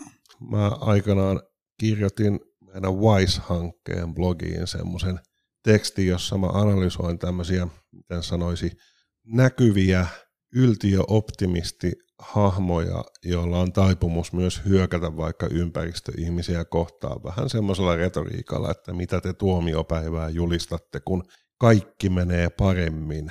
No osa näistä ihmisistä kyllä ymmärtää sen, että tässä kuljetaan tavallaan samanaikaisesti kahdella raiteella, mutta valitettavan toistuvaa on tämmöinen tavallaan kaikenlaisen ympäristökritiikin ja muunlaisen kritiikin nihiloiminen sillä, että jotkin muuttujat menevät parempaan suuntaan. Niin, ehkä siellä on taustalla just se ajatus, että talous on kans myös niin kuin ikään kuin yksi totalisoitu kone, ja jos se pystyy irtikytkentään jossakin, niin se pystyy irtikytkentään kaikessa. Tähän liittyy myös tähän analogian ongelmaan myös tämä kysymys ulkoistamisesta, eli ilmastopäästöjen suhteen esimerkiksi edelleen helposti ihmiset toistaa sitä vanhaa väitettä, että no meidän päästöt on laskeneet, mutta me ollaan oikeasti vain ulkoistettu muualle. Ja vielä sanotaan, sitten jo kauhean kauan, toistakymmentä vuotta sitten tämä oli hyvin niin päteväkin väite, mutta nykyisin tilanne on se, että kun energiasiirtymä jonkin verran jo etenee joissakin maissa, energiantuotanto puhdistuu, niin silloin se päästöjen lasku enemmän johtuu siitä aidosta päästövähennyksistä. Ja vaikka sillä on edelleen olemassa se tuontitavaroista johtuva ulkoistettujen päästöjen osuus, niin se ei enää kasva, se saattaa jopa pienentyä ja sen suhteellinen osuus tästä päästövähennyksestä on niin huomattavasti pienempi. Eli tavallaan se tilanne on muuttu, mutta tämä kehitys ei näy materiaalijalanjäljissä tai vaikka biodiversiteettivaikutuksissa.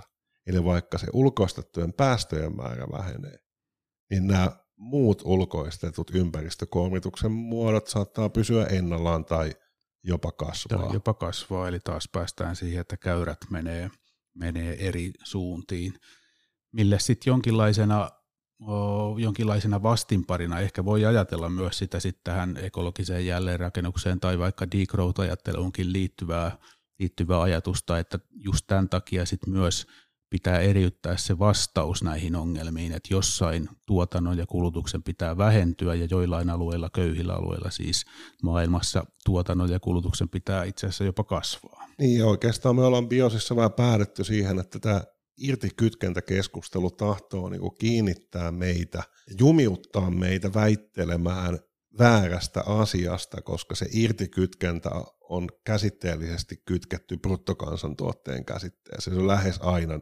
kun nivoutuu siihen. Kysymys ei ole bruttokansantuotteesta, vaan kysymys on se, että pystytäänkö hyvää säällistä elämää turvataan, turvaamaan kaikille ihmisille planetaarisissa rajoissa.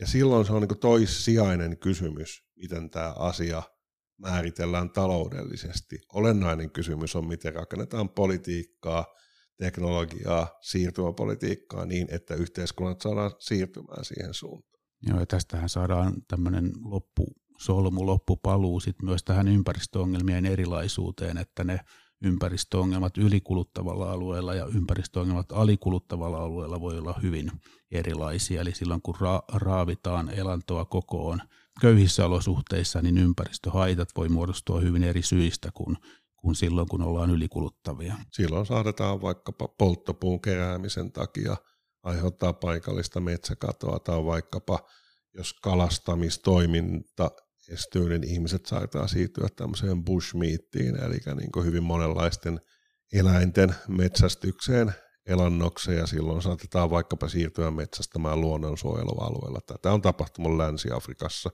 monissa kohdassa, kun sitten ulkomaiset troolarit on vienyt kalastajilta elinkeinoa. Eli taas tullaan siihen, että köyhyyden ongelmat, rikkauden ongelmat on erilaisia tässä ympäristöongelmienkin suhteessa. Eli tästä päästään siihen, että köyhyyden ja rikkauden ongelmat on hyvin erilaisia myös suhteessa ympäristövaikutuksiin. Ja tästä päästään ehkä myös sit siihen seuraavan kerran aiheeseen, eli väestön kasvuun. Niin kauan kun mä oon näistä asioista kirjoittanut ja puhunut ja yrittänyt tuoda tätä moninaisuutta esiin, niin kyllä yleisöstä yleensä aina nousee se sormi ja terävä ääni sanomaan, että eikös nyt kuitenkin se väestön kasvu ole se perimmäinen syy ja kaikkein suurin syy ja kaikki hoituu, kun siihen puututaan ja kukaan ei uskalla puhua siitä ja väestön kasvusta ei saa puhua ja niin edelleen. Eli yksi ehdokas juurisyyksi on löytynyt. Kyllä, ja se on niin monella tapaa ongelmallinen ja virheellinen väite, että että se vaatii oman jaksonsa. Kyllä. Ensi kerralla ei puhuta mistään muusta kuin väestökehityksestä ja väestön kasvusta, eli kaikki kuulolle ne perimmäisen syyn etsijät. Morjes! Kiitos, moi!